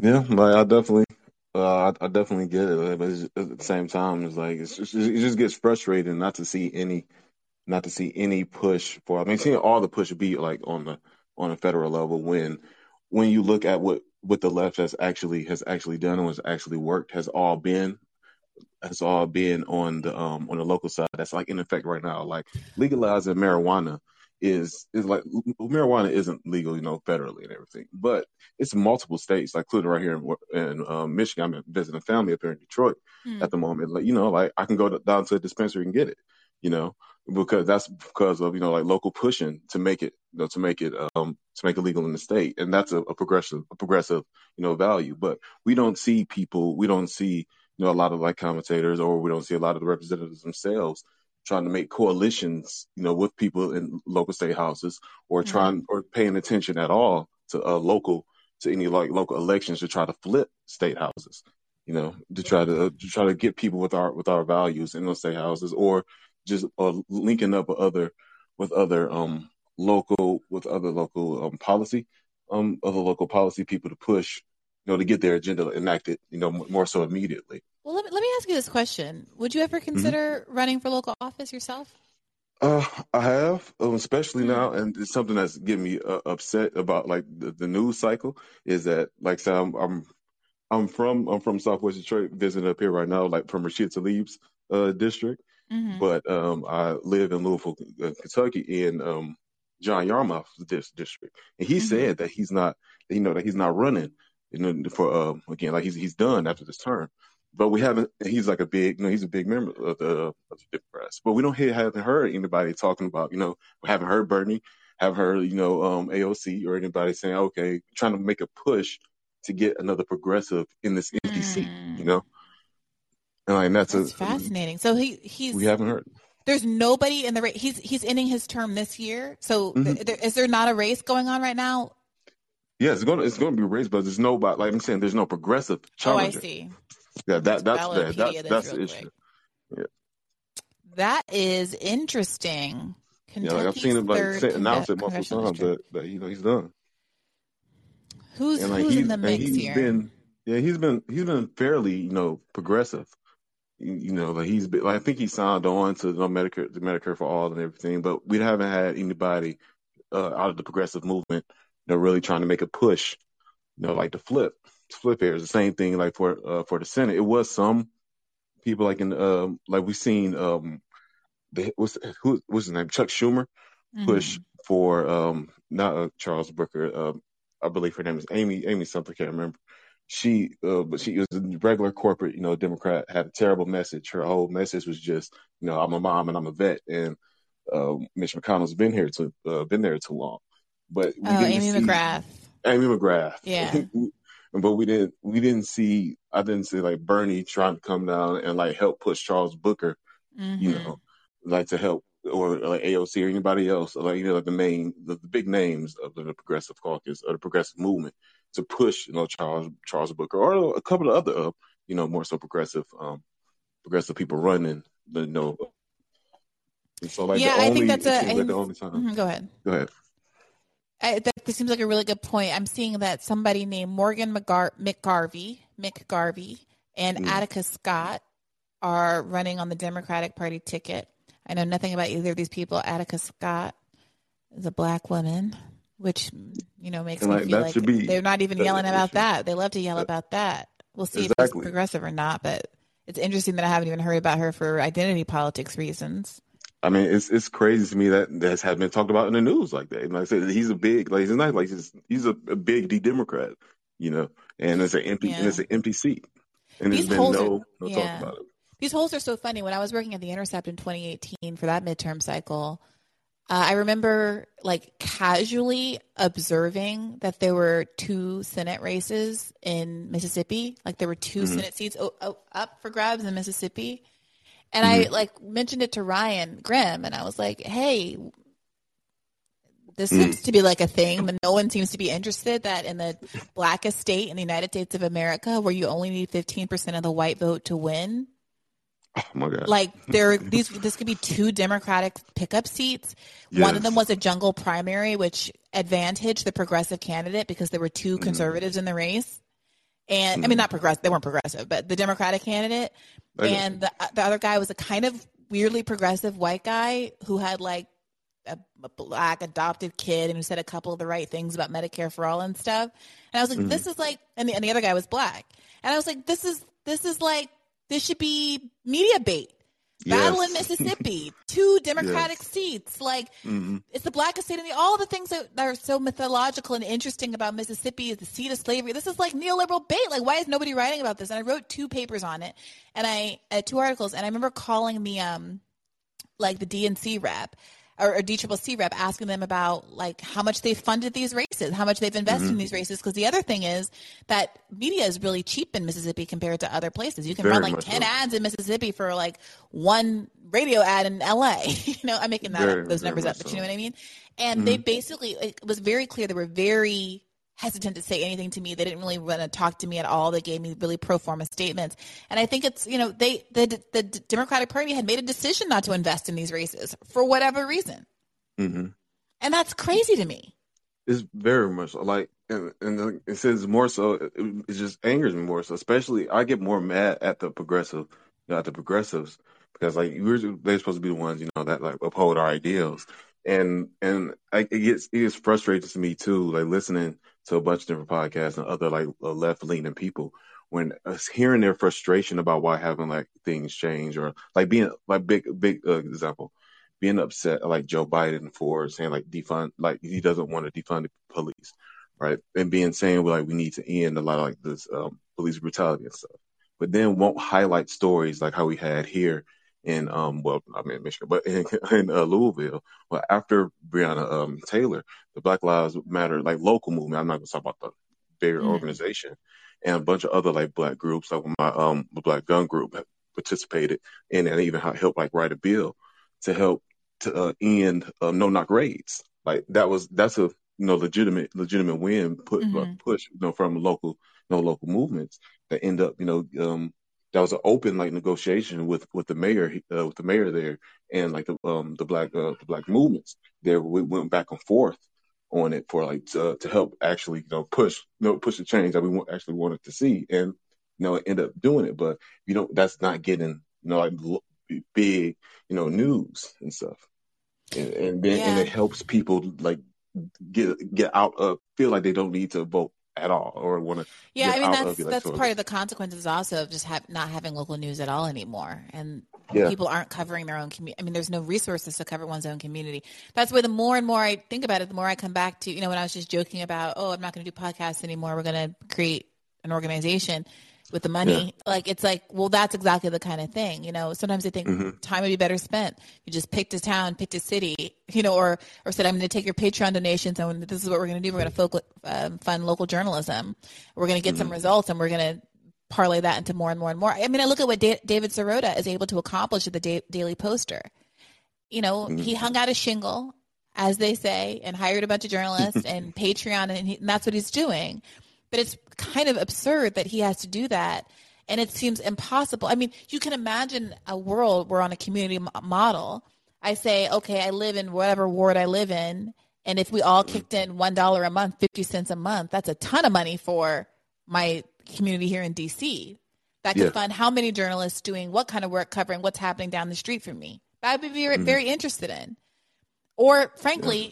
you know, have some kind of, gov- you know, structural support in the in the in the you know people are gonna have mixed feelings about state funded media, but you know something yeah, I'm all for I'm all for that. Like, I'm for like state. I'm like same thing. I had a lot, I get a lot of pushback when I tell people about like, look, I'm all for like a state state run like newspaper or anything like that. You know, I'm I'm I'm definitely definitely for it to so it can, so it can kind of like skirt the profit motive. You know that that we get and getting. Yeah. You know. Yeah, I mean it's it's kind of the sad um, uh, GoFundMeism of everything, but also I, I, you can't tell me that it's necessarily worse than the than the uh, advertising model. And I will say this: I know people have mixed feelings. You know, there's there's criticisms that I have of Batya Ungar work, but the first six or seven chapters of her book that just lay out the history of what happened to the newspaper industry are very compelling. Mm-hmm. And the, the when we had penny papers that were funded by poor people, give you know we had we had a kind of unprecedentedly literate nation. And yeah. someone figured out that oh, these if you make the make get you, you appeal to these poor people, there are enough poor people who are actually literate, and you make bring the cost down of the paper enough, then you can actually fund it by writing about the issues that poor people want to hear about. Mm. Okay. And then someone came up with, oh no, actually, we're going to do this advertising model where we actually don't want the poor people to read the paper because it brings down the quality of the clientele. And we want to only mm. advertise, you know, fancy watches and jewelry and stuff so that rich people know that other rich people are reading the paper and they can, you know, you know, ha- have that kind of exclusivity. And that changed the quality of the news that was printed as well. And there's something to be said, said for crowdfunding in this, in this, in this context, at least. Yeah. Anyway, I'm going on and on. Thank you, Jan, for call- for calling in. no problem. Thank you. All right. Shelly, you're up next. Unmute yourself and let me know what's on your mind. Shelly, you gotta have to press the microphone button in the bottom right hand corner. All right, Shelly, go in once, go in twice. If you figure it out, go to the end of the queue and I will bring you up later. All right, Hussein, what's on your mind? Hey, Briahna. How you doing? What's what are you thinking about this evening? I'm doing okay. So I had questions about progressivism, politics in general. Okay. So am I to understand you are like anti-war just in general? Why am I like hearing I listened to Cenk Anna uh, for the past week on this whole Ukraine topic, it almost feels like to me, I don't know if it's just me, they have pom poms on for like more war, mm. but from like pushing it from the European side. They're not like, well, let's go to war, but they're like, Russia is losing. Mm. We need to, they need to send more, NATO needs to send more troops or, or weapons to, uh, to Ukraine to help. Mm-hmm. And then in the same breath, they go like, well, Ukraine is actually taking it to Russia. They're totally losing the war. Now, in my progressive politics, I would say, I'm confused because I'm like, are we pro war? Because if Ukraine is giving it to Russia, we should be happy that they're losing, but we shouldn't like push more war for NATO to send even more weapons. And then I don't, I listen, I mean, I read all the newspapers, so I see, I don't, I might not listen to MSNBC not that much, not that much because Rachel is not on as much that's who's my favorite, Rachel Maddow. But I'm confused as to like where progressives are on war at this point. It almost feels like if they're not on the war drums, they're definitely dancing to the beat a little bit. That is such an interesting interesting question. As you were speaking on my Twitter feed, um, came a tweet talking about the drama between Aaron Mate and yes, and Anna and all of that. And so that's just to say that the idea that there's like a progressive, t- I mean, there's obviously some factions that have emerged within the broader left on this issue, right? Right. Um, and it's the same factions that it kind of existed around Force the Vote. it's just like a permanent faction. I'm not saying it's related to that. I'm just saying it's the same people who end up on either side of these equations. And look, there is a um, good faith.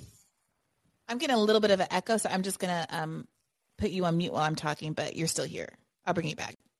There's a good faith, uh, a good faith way to say, obviously, I stand in solidarity with civilians who are being impacted by this war.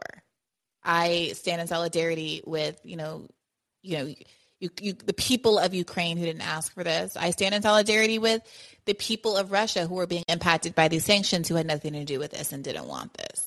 And that is, I think, this the stance that organizations like Solid, uh, Socialist Alternative have made with their statement. But there is something a little bit more jingoistic about the cheerleading that has come from some quarters. And I haven't been watching Cenk and Anna, so I can't speak directly to that.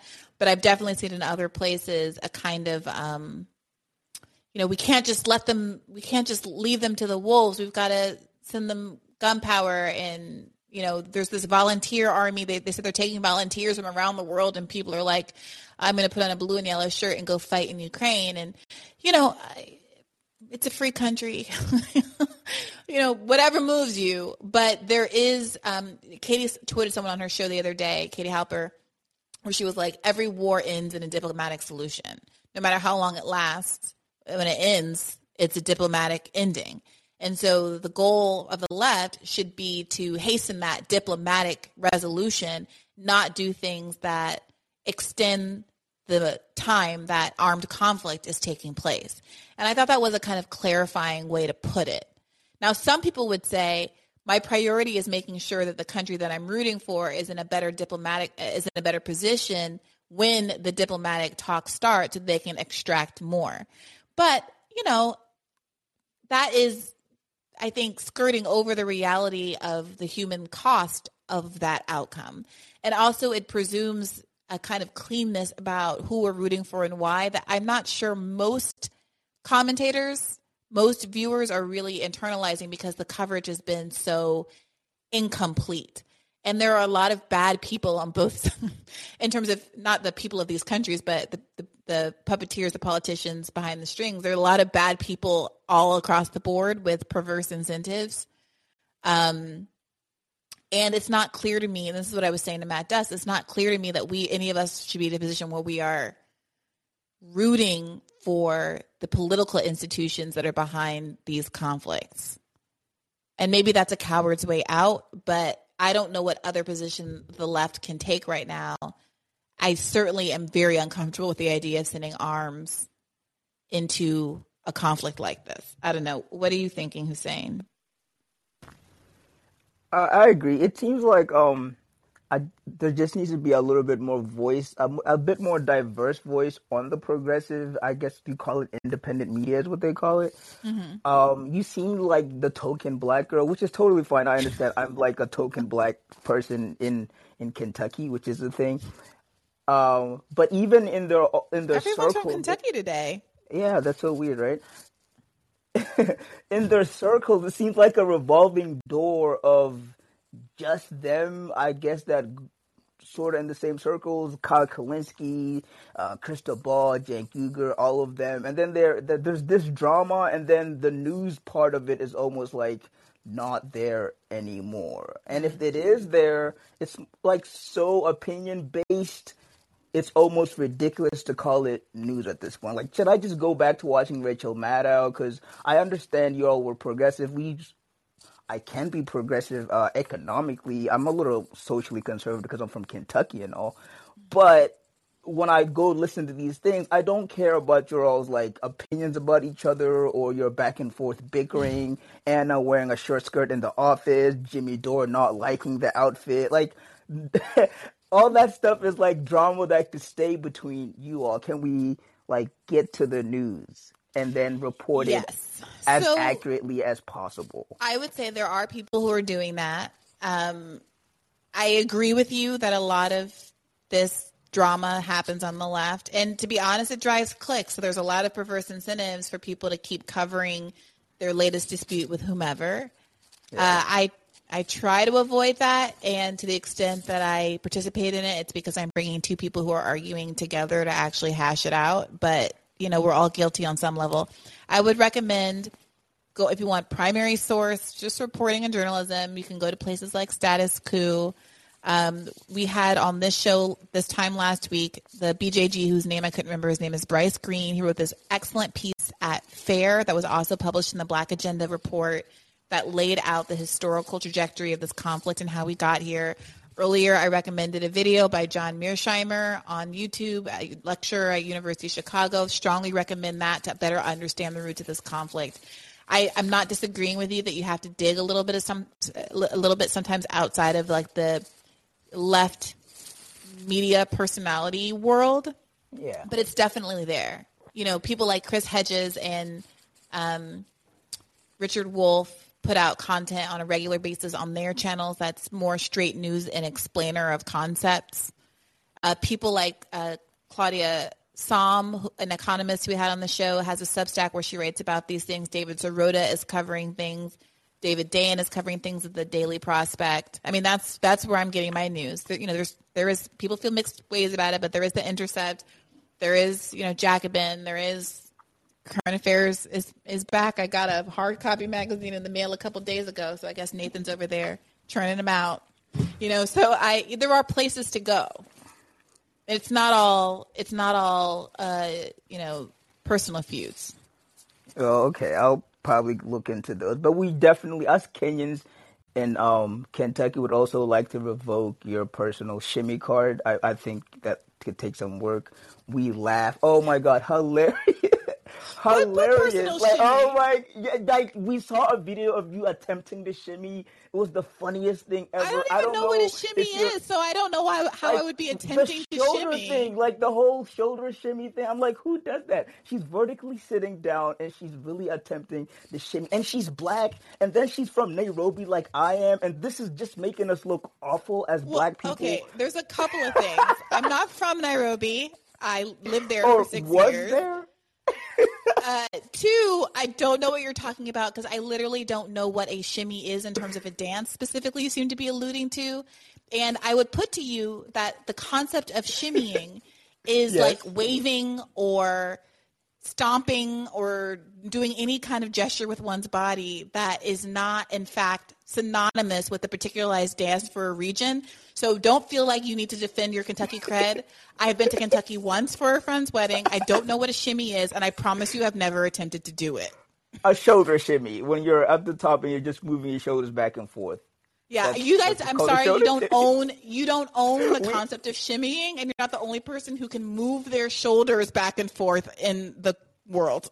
but we're from the south, and we do it the best. That's that's just my point here. Like I, we're. I, Okay, no hmm. one's challenging that, but no one here knows what a shimmy is. So I think what in Washington D.C. they don't shimmy.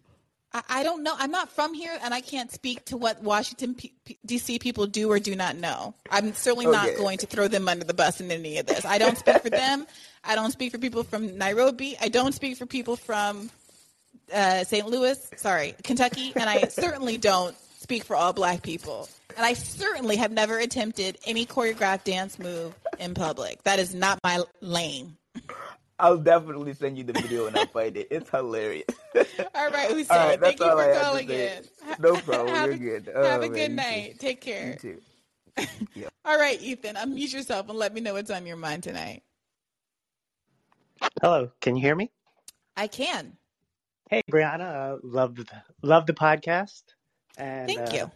Yeah, so um, I, I don't really have like a question. I just just wanted to say I love it, and like I, I became a listener uh, back when you went on Andrew Sullivan's podcast. Oh, interesting. Yeah, and and then the, on in your second conversation, you joked about like your listeners. There's no overlap between your listeners and his. Yeah. And you know, I'm I'm telling you, I'm I'm the I'm the overlap. So. Oh, I'm fascinated. Okay, so what was it? What is it about um, Andrew Sullivan show that you that draws you to it, and then what is it about Bad Faith that has made you a, a Bad Faith listener?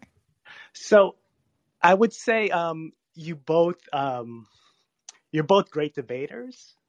I, would say I'd say in in the debate that you had with them, you you came off stronger. Uh, oh, but um, yeah, not that we're but, counting points here. Yeah. um, but yeah, I mean, like my guess is there's probably a larger overlap there because, uh, like, I, I do feel like you both debate in good faith, mm-hmm. and like you do you do try to like come to a better understanding, uh, like mm. it, in a sincere way, which like which I don't get a lot out of, like which I can't find a lot of. Yeah, I think you learn you learn so much that way. You know, some of my audience was upset at me doing the interview, but I was very glad. I enjoyed it so much, and especially because you're able to do it in person. Because I also think that doing it doing interviews in person, COVID permitting, it it makes you see people as human, and you can see their body language, and you know you don't interrupt each other as much because you can you can tell when someone's breathing in about to say something and you know, it, it's just it's so much more organic, and you're more likely to treat each other like human beings in flesh and blood. And the same with the Thomas Chatterton Williams interview, which I did the same day. I just enjoy it so much more. And people are like, "Well, how come you have all these people on the show who are you don't agree with, and why don't you talk to more people to your left?" And it's like, for one, I mean, I'd love to send me the suggestion of the person to my left that I should talk to, but the people to my right I like there's only so many times I can sit around a table with, you know, someone I like like Astra Taylor and be like, yes, we both agree that student debt should be canceled. Mm-hmm. You know, I, I learn more, I sharpen my rhetorical skills, I sharpen my ability to communicate to others who don't already agree with me by talking to people who don't agree with me, who are also excellent debaters, who are also willing to engage in good faith, who are knowledgeable and intelligent.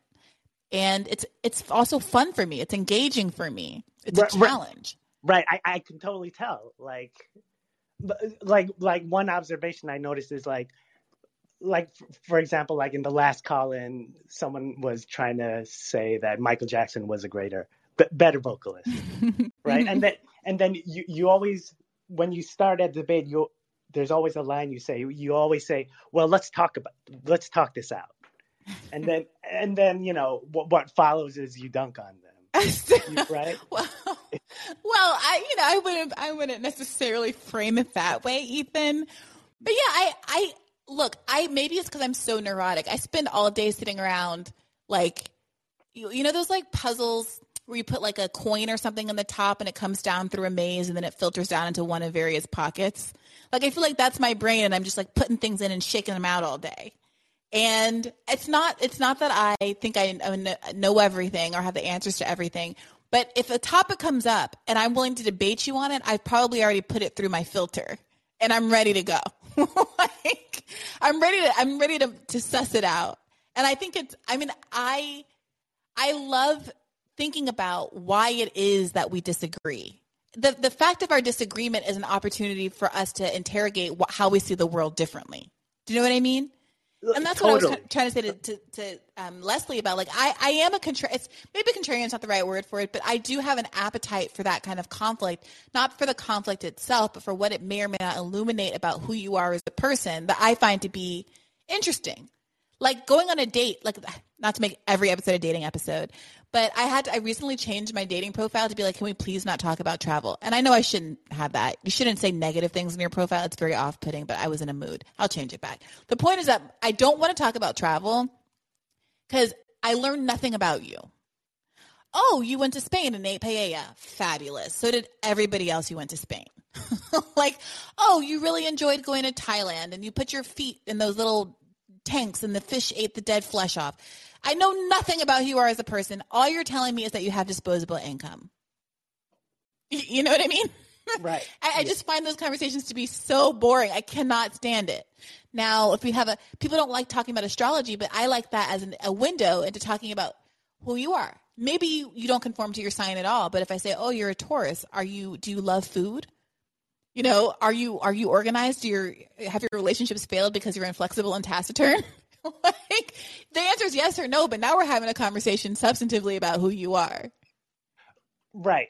And so to add to that, so I, you know, I, I've been listening to you for about six months and I've, I, you definitely like moved me to the left. Um, and I, but I, I guess, right. You um, love to hear it.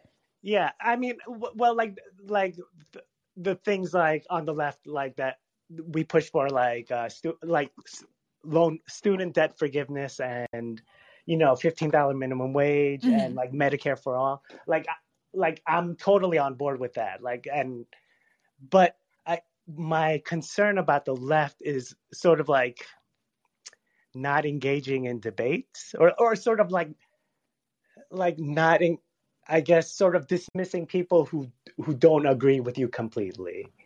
It like it it concerns me about the. Tell me more. Tell say more about. Well, well, like I guess like like cancel culture, the term cancel culture mm-hmm. on the left. It it instead of like engaging, they the left wants to like cancel you. You know, if, if you don't feel that the same so I I'm not a person who will say there's no cancel culture. I I fully believe that there is. Um, certain things are defined as cancel culture that aren't, and vice versa. But I I believe that there is. I don't necessarily believe it is endemic to the left more so than the right. Uh, totally, I totally agree with that. Uh, but but like even when you you speak like you like for example when when you're talking about Ukraine, you mm-hmm. have to qualify it by saying you're novice on the subject and, yeah, well, I mean that's just true. But also, I'm not I'm not a Putin's puppet. I was on a I went on a, a, there was a Twitter Spaces the other night that I popped into, and they saw me and they pulled me up as a speaker. And this other speaker just went in on me, telling me that I was Putin's puppet, that I. Uh, was the response I was I was the cause of women not having reproductive rights anymore because I voted for Jill Stein in 2016 and just would not like I think she had a couple drinks and it was it was a mess.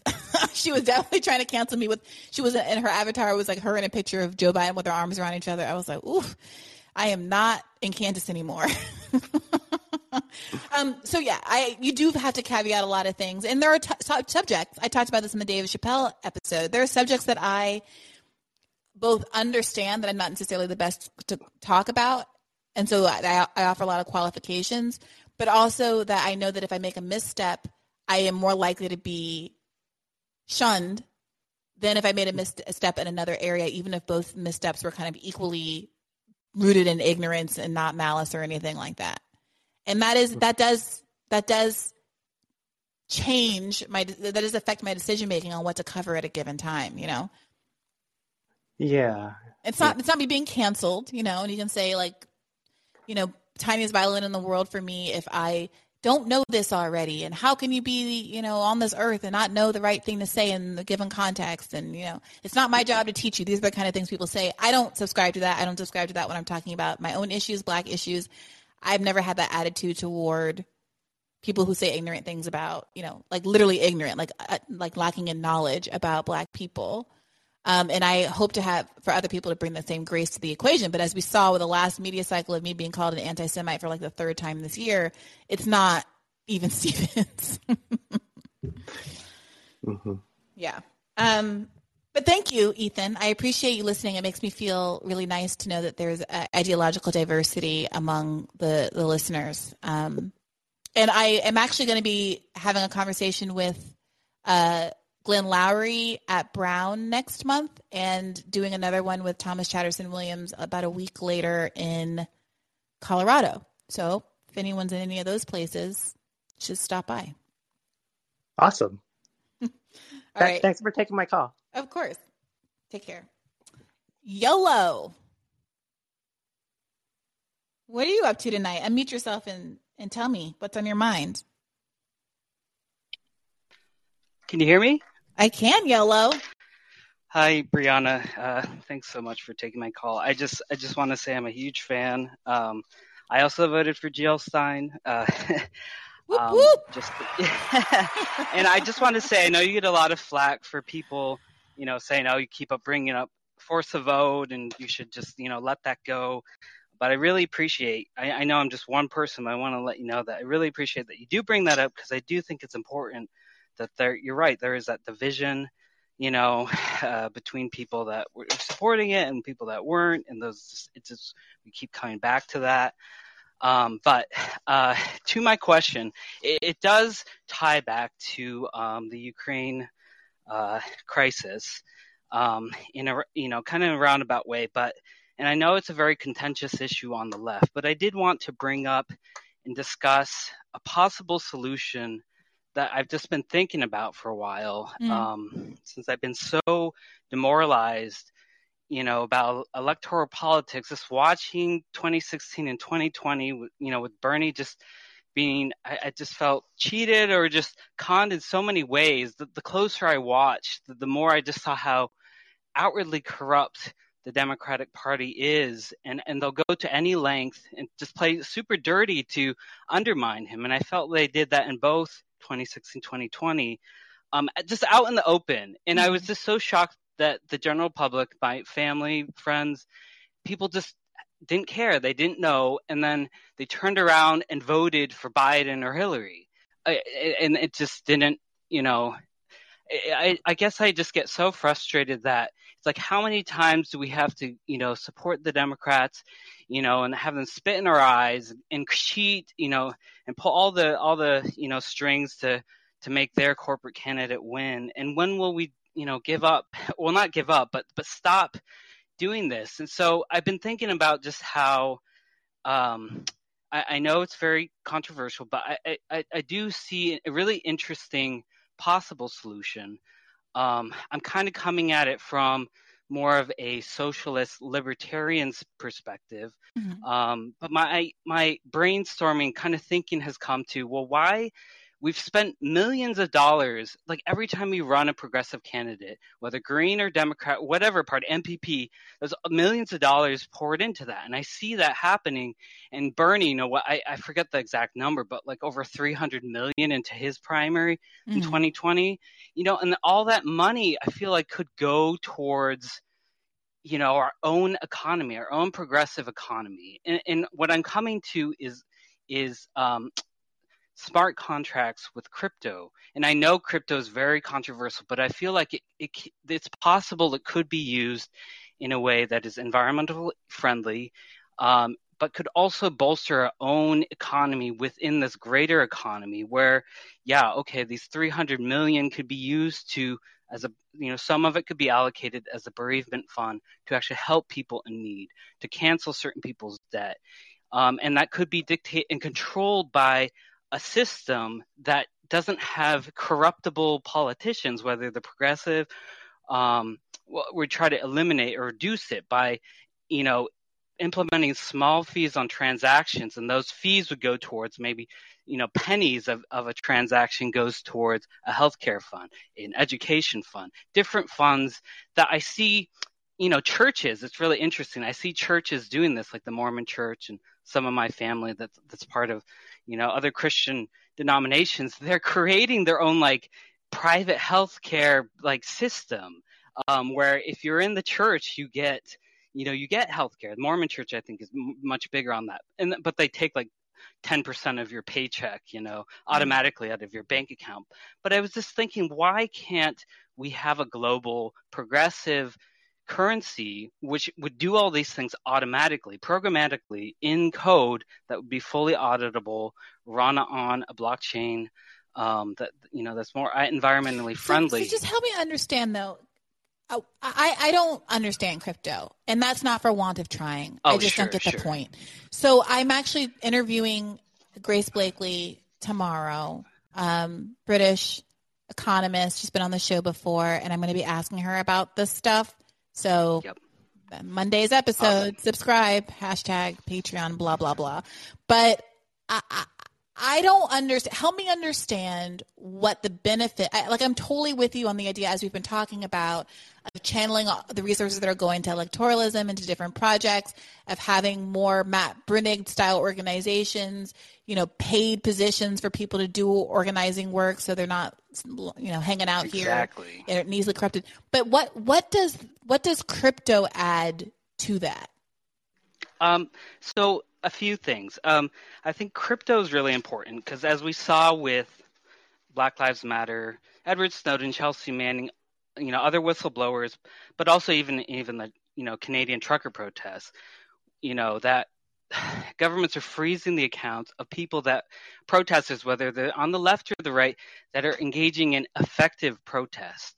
And crypto, one of the benefits of it is that you're able to control your assets in your own private wallet and it can't be seized it can't be frozen by the government.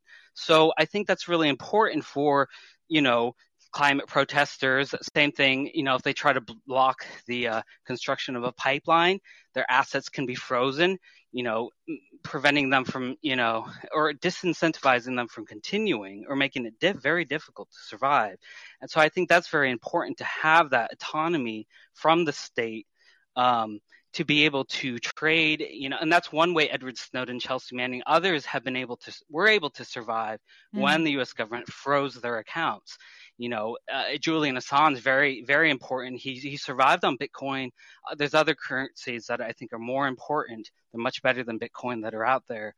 Um, but but he, they, he, the the the point is they're able to survive despite you know having all their assets removed.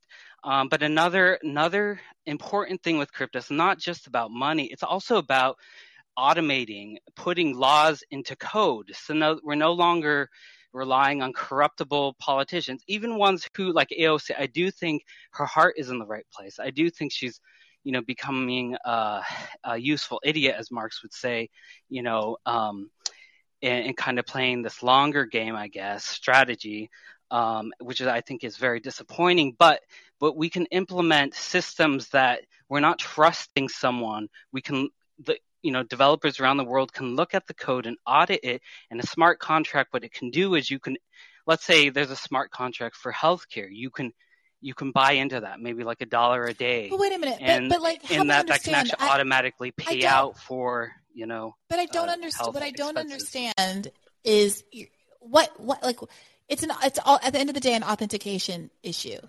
I don't see healthcare as an authentication like the benefit of of blockchain is authentication. I don't and I understand that it allows you to like authenticate financial transactions without using banks and therefore you can have right. private money in the ways that you described. I understand that in terms of just a way to keep your resources. I don't understand why this should have any legislative application because the problem with their laws is not that they are inauthentic or being changed without our knowledge or anything like that. It's that they're just bad because we have a corrupted democracy that isn't really a democracy and our laws don't reflect the people's needs. And I don't see how crypto, you know, is germane to that. Well, I think that um, there is so. For example, there crypto can be more than just money. It can be um, a system that you know that that can has have controls for laws. Um, Ethereum is an example. It's not just a crypto. It's it's a network. It's a global computer. But but help and, me and I help think, me understand what's the problem What's the problem that you've identified that crypto is solving with respect to laws? Um, the problem that I can I see that it can uh, solve is the corruptibility of our politicians, the people that we elect. Um, you know that they, you know, we even if we have someone like Kshama Sawant, you know, who I, you know, I think is it's the best example of this. Maybe when she gets into power and into federal government, that she might, you know, become co-opted or uh, you know feel like she has to play a long game and kind of run cover for the democratic party which i feel lots of progressives do mm-hmm. um, we can create a, an automated system that, that people can buy into that um, uh, like an insurance system. Is you can think of it as an insurance system. Like people buy into insurance. You have a huge pool of money, and you know money is is is is taken out you know depending on if, if someone needs care i do see crypto is already solving that there eh, there but, are but, insurance but systems that will pay out automatically but Yolo, uh, the, so we just we just forgive me if i'm just not understanding but we just leaped yeah. from politicians are corruptible and they don't yep. legislate in the people's interest to right. it's an insurance system that pays out automatically and we can get into the idea of wh- why whether you want your health care to be publicly housed in a way that feels, you know, HIPAA problematic. But just to this, the, the initial problem you identified as of politicians being corruptible, I'm not, I'm still not seeing how crypto relates. What is the oh. relationship? Oh. Are, are, they being paid oh, in sure, crypto? Like, sure. I don't understand why crypto is a thing here. Yeah, yeah. So crypto, um, you can create laws basically in crypto. Um, they're called smart contracts that are um, so let's say for like in health insurance or some sort of system that we want that covers you know everyone who's bought in that will execute automatically. Let's say you know the, Republicans want to say no, you can't I, you sorry, know have trans the, treatment but for but a, uh, a, a law. A, a contract is not a law. A contract is not a law. So so the issue is we, we laws get passed through a legislative process. And our problem is that we're not getting laws on the books passed through a legislative process that are good for the people for all the reasons that we understand in this, the Senate being anti-democratic and the system being structured so that the, the, masses don't have rights intentionally by the founding fathers and all of the things money and politics all of the things yep, yep. and so i understand what you're saying seems to be that you know if you had a law you could set up a system where people were automatically able to get benefits from the government without having to apply and things would be automatically paid right. out and stuff like that. But that is not addressing, I think, that first order problem. And maybe you're not saying that it does and should, but I thought I thought that was what you had identified as the first order issue here. No, no, I think you're right. I just haven't made the connection. Um, so my my proposal is that we, um, in, in some cases, um, we kind of bypass that and we crypto so cer- certain cryptos they can become their own governments we were essentially setting up our own government within a government you know which is which is what churches corporations all these organizations are it, it's setting up its own institutions. oh, oh i know and neither am i i our model no no but I, I just mean to say that we, we can create our own system that's that you know own governmental system that's automated that it's fully transparent what what the rules are and they're enforced automatically by computers mm. you know into a contractual system that you can buy into um, or or leave if you don't want to um, but but yeah a system a government within a government basically um, okay, you know, I, I am sure you can appreciate why this is it's, it's yeah. giving me pause because sure. no, as much as I am very frustrated with what we've got going on here, like the democracy part of it in theory, I'm a fan of. The idea right. of some kind of people's check and balance in theory is something that I, I'm not willing to you know, it, you know, there are people who say the government is screwed up, so let's let private industry do everything. I mean, that's what libertarians say. And there's people who right. always want to deflect to some other issue. And I'm like, well, the government is effed up. I'm with you. But the problem is that there's not, the people's interests and needs are not reflected. And I have a belief, maybe misplaced, maybe time will prove me wrong, that the, the out of all the, the people, the bad options out there for who's going to control and run the world, democracy is the best, you know, the people's will an aggregate is the best option and some kind of democratic process. And the idea of offshoring, you know, setting up some separate government, that a computer is in charge, not even like a benevolent dictator, but a computer. It's giving me a little bit. It's giving me. It's giving me RoboCop. You know. Oh yeah, yeah. Me, I. Uh, I'll be back. What's that one? The the guy with the governor in the Terminator. Austrian. Terminator. It's giving me Terminator. Yeah, um, I, I, think it, it, this is benevolent because it, it's not a centralized computer. Um, it's a decentralized one that's run just like the internet. You know, just decentralized servers around the world. This is run by a decentralized database and and uh, code that that is distributed around the world. So it can't. First of all, it can't be shut down, and second of all, you know, anyone can buy into it. Um, and and and all the code that runs it is fully transparent. Um, just like one of uh, the people you bring on, I forgot her name. I, I, love her work where she goes into the law, you know, and has her podcast about them. How there's all these awful things, you know, snuck into laws. Um, you know, um, this kind of oh, Jen system. Briney with her dingleberries. Yes, yes, yeah, I, I love, I love, love her work. I love her. Yeah. um, but but this kind of system's fully transparent, so you can see what actual you know different um, so-called laws would do, um, and you can opt into them if you if you okay, if you Yolo, look, or not.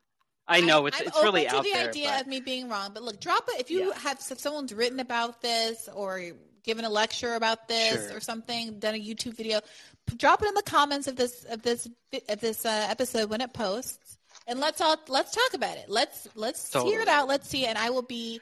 You know, I, I got to wrap this call up soon because I have a lot of sure. studying to do before my interview with um, Grace tomorrow. Because as evidenced by our exchange, I know nothing about Bitcoin and have to learn enough to at least ask her an informed question. Uh, sure. But I look, I appreciate you raising it. I appreciate Yeah. you, Yolo. yeah, no, no, I, I appreciate it. I just want to say one last thing is Sure. it, the the first guy who talked about kind of making a um, a party into kind of a game, a video Mhm, game kind of mhm. system. This is kind of a similar idea. There's already I- games. That I was doing thinking that, about that, Rewarding it- people with tokens, you know, for certain things, you know, that are done to support the party or whatever, you know. Um, but I'll leave it at that. Yeah, no, I was. I really appreciate you hearing when you me were out. talking, and and Yep. the two of you together were giving me all the red flags. But you Yeah. know, I'll, I'm happy to hear it out. I, it's just it's going to be a longer conversation. It sounds like, but thank you for. Oh, calling definitely. Yolo. Thank you so much. Talk to you later. Of course. Um, Cade, Kade, you are up next. Let's hear from you. Um, it's Cade, but yeah, um, I've been following um your work for quite a while, um, and I guess I'd say there's two things that have sort of contributed to my, I guess, political radicalization. Sadly, I, unlike you and YOLO, did not um did not vote for Jill Stein in 2016. I, I mean, I voted for Bernie, but then I I did eventually follow his lead and vote for Hillary Clinton, which I kind of regret. Mhm. Um, but I guess the two factors Oh, sorry, that was the wrong button. Sorry, go ahead. factors that have yeah the two factors that have kind of contributed to my radicalization are one i'm from michigan um and so watching the flint water crisis both with rick snyder's you know awful evil corruption and um and then the democrats utter failure to you know obama drinking the water um biden accepting snyder's endorsement um and now Whitmer and Nessel just you know refusing to seriously prosecute him for manslaughter or murder. I I can't vote for for Whitmer and Nessel. I voted for them also in 2018, and I can't do it this year in 2022. I'm not going to. Um, so that's I guess one element of the radicalization. The other thing is you um, with your interview of Chomsky and um, force the vote, um, the work that you did on that. Um, so I, I, I guess I'm totally on board with leaving the Democratic Party, and I just want to know how we're going to get there. Um, and you had a caller, I, I believe, Jam, who was talking about how we have to start local. Um, and I guess just in Michigan, I feel like we can't start um, local in part because we have straight ticket voting. So people check, um, you know, Democrat or Republican at the top of their ballot, and it just then they automatically vote Democrat for all the de- for all the partisan nominations, and then they do have to then vote on like the judicial nominees and stuff in a nonpartisan section. Um, but so if you're local and you're not running on the Democratic line or the Republican line, you need a strong national third party, or at least statewide. You need like at least a governor or something that's going to have some coattails because you're going to be running. Mm-hmm. And if if someone's voting for the top of the ticket and they're just voting straight ticket, you can have like twenty thousand. You know, you're going to start with a huge, huge deficit of votes. So I just don't really see how it can be done locally. And I guess that's why I always look to the national stuff um, mm. so much. And I see like I guess I was I was really enthusiastic. I guess not just about Tlaib um, giving, which I wasn't terribly inspired actually by her response, but um, I'm I was glad that she gave one because that's sort of a you know a bold move. And then also I I liked seeing Jayapal throw shade at her just because like you I don't trust Jayapal at all. Um, mm-hmm. And so I want that. I want a schism between Jayapal and any members of the squad um, who are actually going to re- willing to vote as a block. And I'm I'm worried it might have happened too late because we we really needed either you know a presidential candidate who was you know going to answer the question differently than differently than Bernie did when asked, you know, are you going to support the Democratic nominee no matter what? Um, we either need we need some big national movement out of the Democratic Party, and to me, it has to either be like members of Congress leaving or a presidential primary, which, where you know they take all the energy from the primary and they say, you know, we're going to have these following demands, and if they're not met, we're leaving the party. Um, so I guess just, I guess I just wanted to push back a little on the idea that we need to start local, and also say mm-hmm. that yeah, you know, I really, really am glad to see that from that rift maybe growing between Tlaib and Jayapal. Yeah, I hear that. Uh, I think it came up on the podcast today uh, with David Sirota, you know, and part of his response to my question about whether he thinks this is like a real rift, if this is a real thing, breakaway movement that uh, uh, Tlaib is trying to start here. Uh, he's sort of talking about fusion voting and how hard both parties have worked against people's ability to you know vote for other parties on that ballot line you know um, and I believe it was Michael Moore who, in his movie, talked about how I think there was like twenty thousand people in Michigan, like a like a state flipping number of people for Hillary in 2016 yeah. that chose, yeah, said, you know, to leave the top of the ticket blank. Yeah. Um, yeah, he said that. I it, think about yeah, thirty thousand people. I think actually just in Flint. Um, just in Flint, Jesus. Um, yeah, and that's obviously long. Yeah, I'm not sure where you got the number from, but I yeah, yeah I, so I, have a clip of that I, saved I, I, I watched every once in a while. yeah, so I appreciate that. That is a true thing. You know, sometimes look, I confess that I don't have as much intrinsic interest in local politics. I just don't. I I I went out with someone who I was just hanging out with someone who um like is working for a mayoral campaign here and I was like shamed out of how much, how little I, it was like, what ward do you live in? I was like, oh, no, like how little I know about it. And like, here I am with my big girl britches on, like lecturing everybody on the internet every day, you know, like put me in my place. I don't know anything about local politics. It's true. I have less of an intrinsic interest in it. And part of it is that I do have that like horse race lust like everyone else. You know, I'm guilty of it. So I do, I am, when people say start local, I, I want to listen to that. I want to check my baser instincts. I want to be better but also, I'm cognizant of the fact that I'm not the only one with that appetite.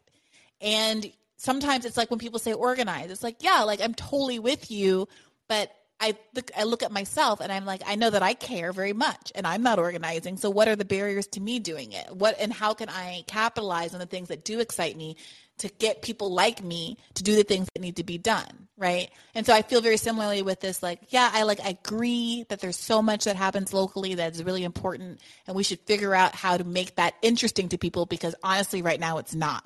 And also to your point Cade, like there are all these structural barriers as well to wanting to uh, have a non-democratic party local.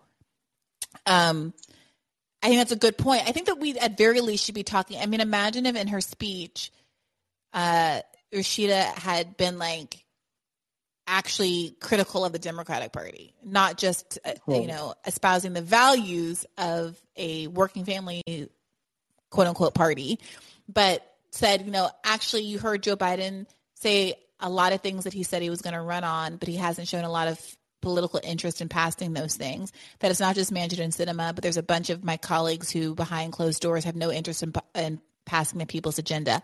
And moreover, Joe Biden, for the first time in the last 30 years, hasn't mentioned student debt in the State of the Union, even though he explicitly ran on the promise to cancel it. And by the way, here are these other executive orders he can do. And as a Democrat who's begging people to come and vote for Democrats in uh, later this year, it's unconscionable that he's not being held accountable by members of his own party. And this is what the Working Families Party would do. Yeah, and then then you'd have people in local office who could say, you know, regardless of whether Tlaib's actually technically a Democrat or not, um, I'm going to go to Congress and I'm going to be like her. I'm not going to be, or I'm going to go to this local body of government and I'm going to follow in her footsteps. And that's that's why I guess that's why I feel like Sanders not, you know, making some demands that he public demands that he you know, you would have left the Democratic Party and endorsed a third party candidate or ran as a third party um, if they weren't met, or and also forced the vote where you know they could have held they could have held up Pelosi's nomination, and even if they were just like fighting for, even if they weren't going to win a vote for Medicare for all, they would have been like fighting to have the vote, and Pelosi would have been saying no, and then we would have had like a big spectacle of mm-hmm. you know I don't know three days of maybe nine rounds of voting like happened, you know, back in the day. Mm-hmm. Um, and you know, I mean, I guess just as a byproduct of that, you'd never have had, um, never have had the whole, I don't know if we want to call it an insurrection or whatever happened on January 6th, but that would have just been totally overshadowed by the fact that there was a actual real, um, you know, obstacle to Pelosi becoming speaker. Um, I mean, that, yeah, that I guess yeah. I kind of predicted, but like, yeah. I, I just, that moment was so valuable, and so was the the end of Bernie's run. And I don't I don't know if we'll really have a real opportunity like that again. I guess I hope someone like Marianne Williamson runs, and I hope if they do, they say, you know, I I won't commit to voting for the Democratic nominee. I'm gonna sign on to uh, ultimatum along with all of my um and ask ask any people supporting me to do the same thing that says we're only going to vote for the Democratic nominee if they're you know if there's someone like me who supports these will sign these executive orders into law and do a whole bunch more.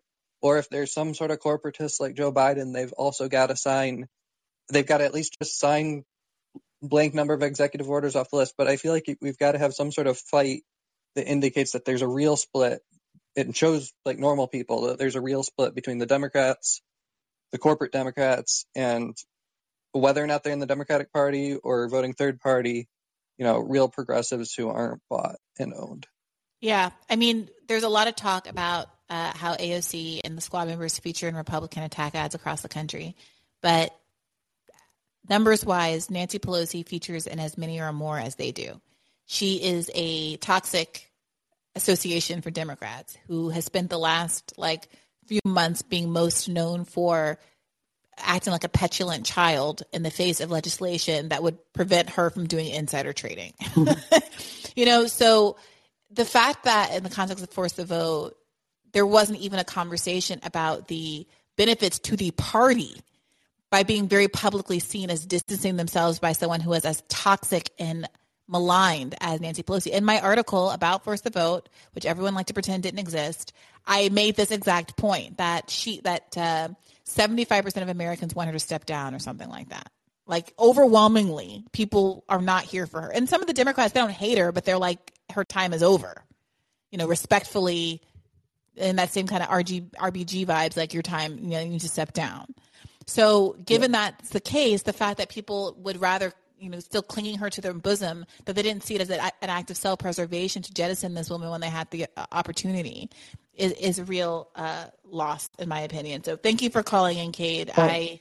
Yeah, and then I guess actually just one thing on that note, um, I I can't believe that like Pelosi's just getting away with running again after she committed to not um not be speaker again.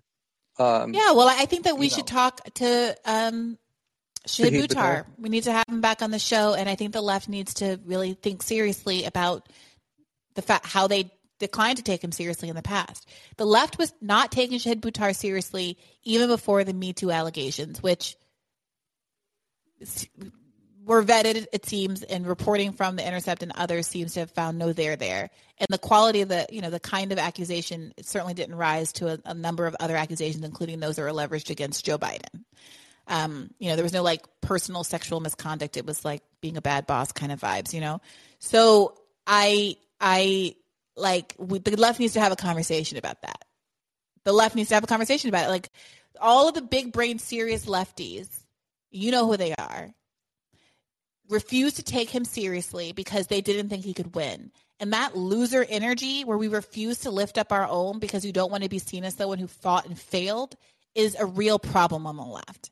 And I, you know, I am really looking forward to championing his efforts this time around because uh, Nancy Pelosi should be, you know, a metaphorically, not literally, but a metaphorically marked, politically marked woman at this point. Yeah, I, I totally agree. I almost can't. I I can't believe she's kind of going back on that promise just because. I guess I don't know. Maybe she doesn't have to go back on the promise because she's counting on the Democrats losing in the House and um, having a minority, so she won't be speaker technically. She'll just be minority leader. I, I don't mm-hmm. know what mm-hmm. the theory is, but it, just it shocked me um, just because I don't know. Or maybe she's going to resign after she beats Shahid Buttar, and then the governor can, of of California can maybe appoint, mm-hmm. You know, some corporate Democrat. I don't know what exactly the scheme is there, but it just I I would have thought like at least if she was going to go back on that promise that we'd hopefully get yeah you know the whole squad Bernie everyone endorse Shahid Buttar or if they can't stand him for some reason you know find someone else find someone else but there's no excuses for them not to be an option. I'm with you Kate. Thank you for calling in. Yeah um, thanks for all your work. thank you uh, so we've gone over two hours. I see you, Chris and Masha, and the good Reverend, and Rob, and Stephen Case. I see you all. And I think that what I want to do next time is not maybe go through the queue chronologically because those of you who are regular callers, you're really good with the um, it's like a it's like a, a, cowboy standoff thing and you're like really good with the trigger and you are always like front loaded and i really appreciate that and the enthusiasm but i also want to give some people from the back of the list a try so i'm going to think of a system that seems equitable to hop around a little bit so I can get to some of these folks who aren't quite so quick. Uh, so I look forward to talking to you on Monday. Like I said, we're going to have a great episode. We will put a video clip up so that non-subscribers can listen. But as always, I appreciate it if you can afford to subscribe to subscribe because we've got some great content and some excellent back catalogs of episodes for you to consume at this point. Props and many thanks to everyone who clips episodes of this show uh, so that I can push them to social media. A transcript gets printed of this as soon as I publish it, and you can in the app clip like a minute or two. Maybe it's when you spoke, maybe it was when something was said that you that really resonated with you, and it appears in like the feed of this episode for me, and then I can push it to social. You can download it as an audiogram, and you can push it to social, and it's a really nice feature. Additionally chat live chat was supposed to be enabled on this now i don't know if i didn't see it because i didn't update my phone or re-download the app or whatever but let me know how that goes if you saw it, and I will make sure that that's in effect for the next episode as well. Please take care of yourselves. And as always, keep the faith.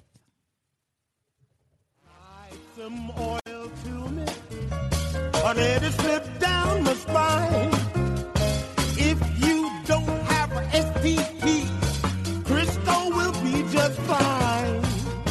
Slide some oil to me hit my shoulder blade.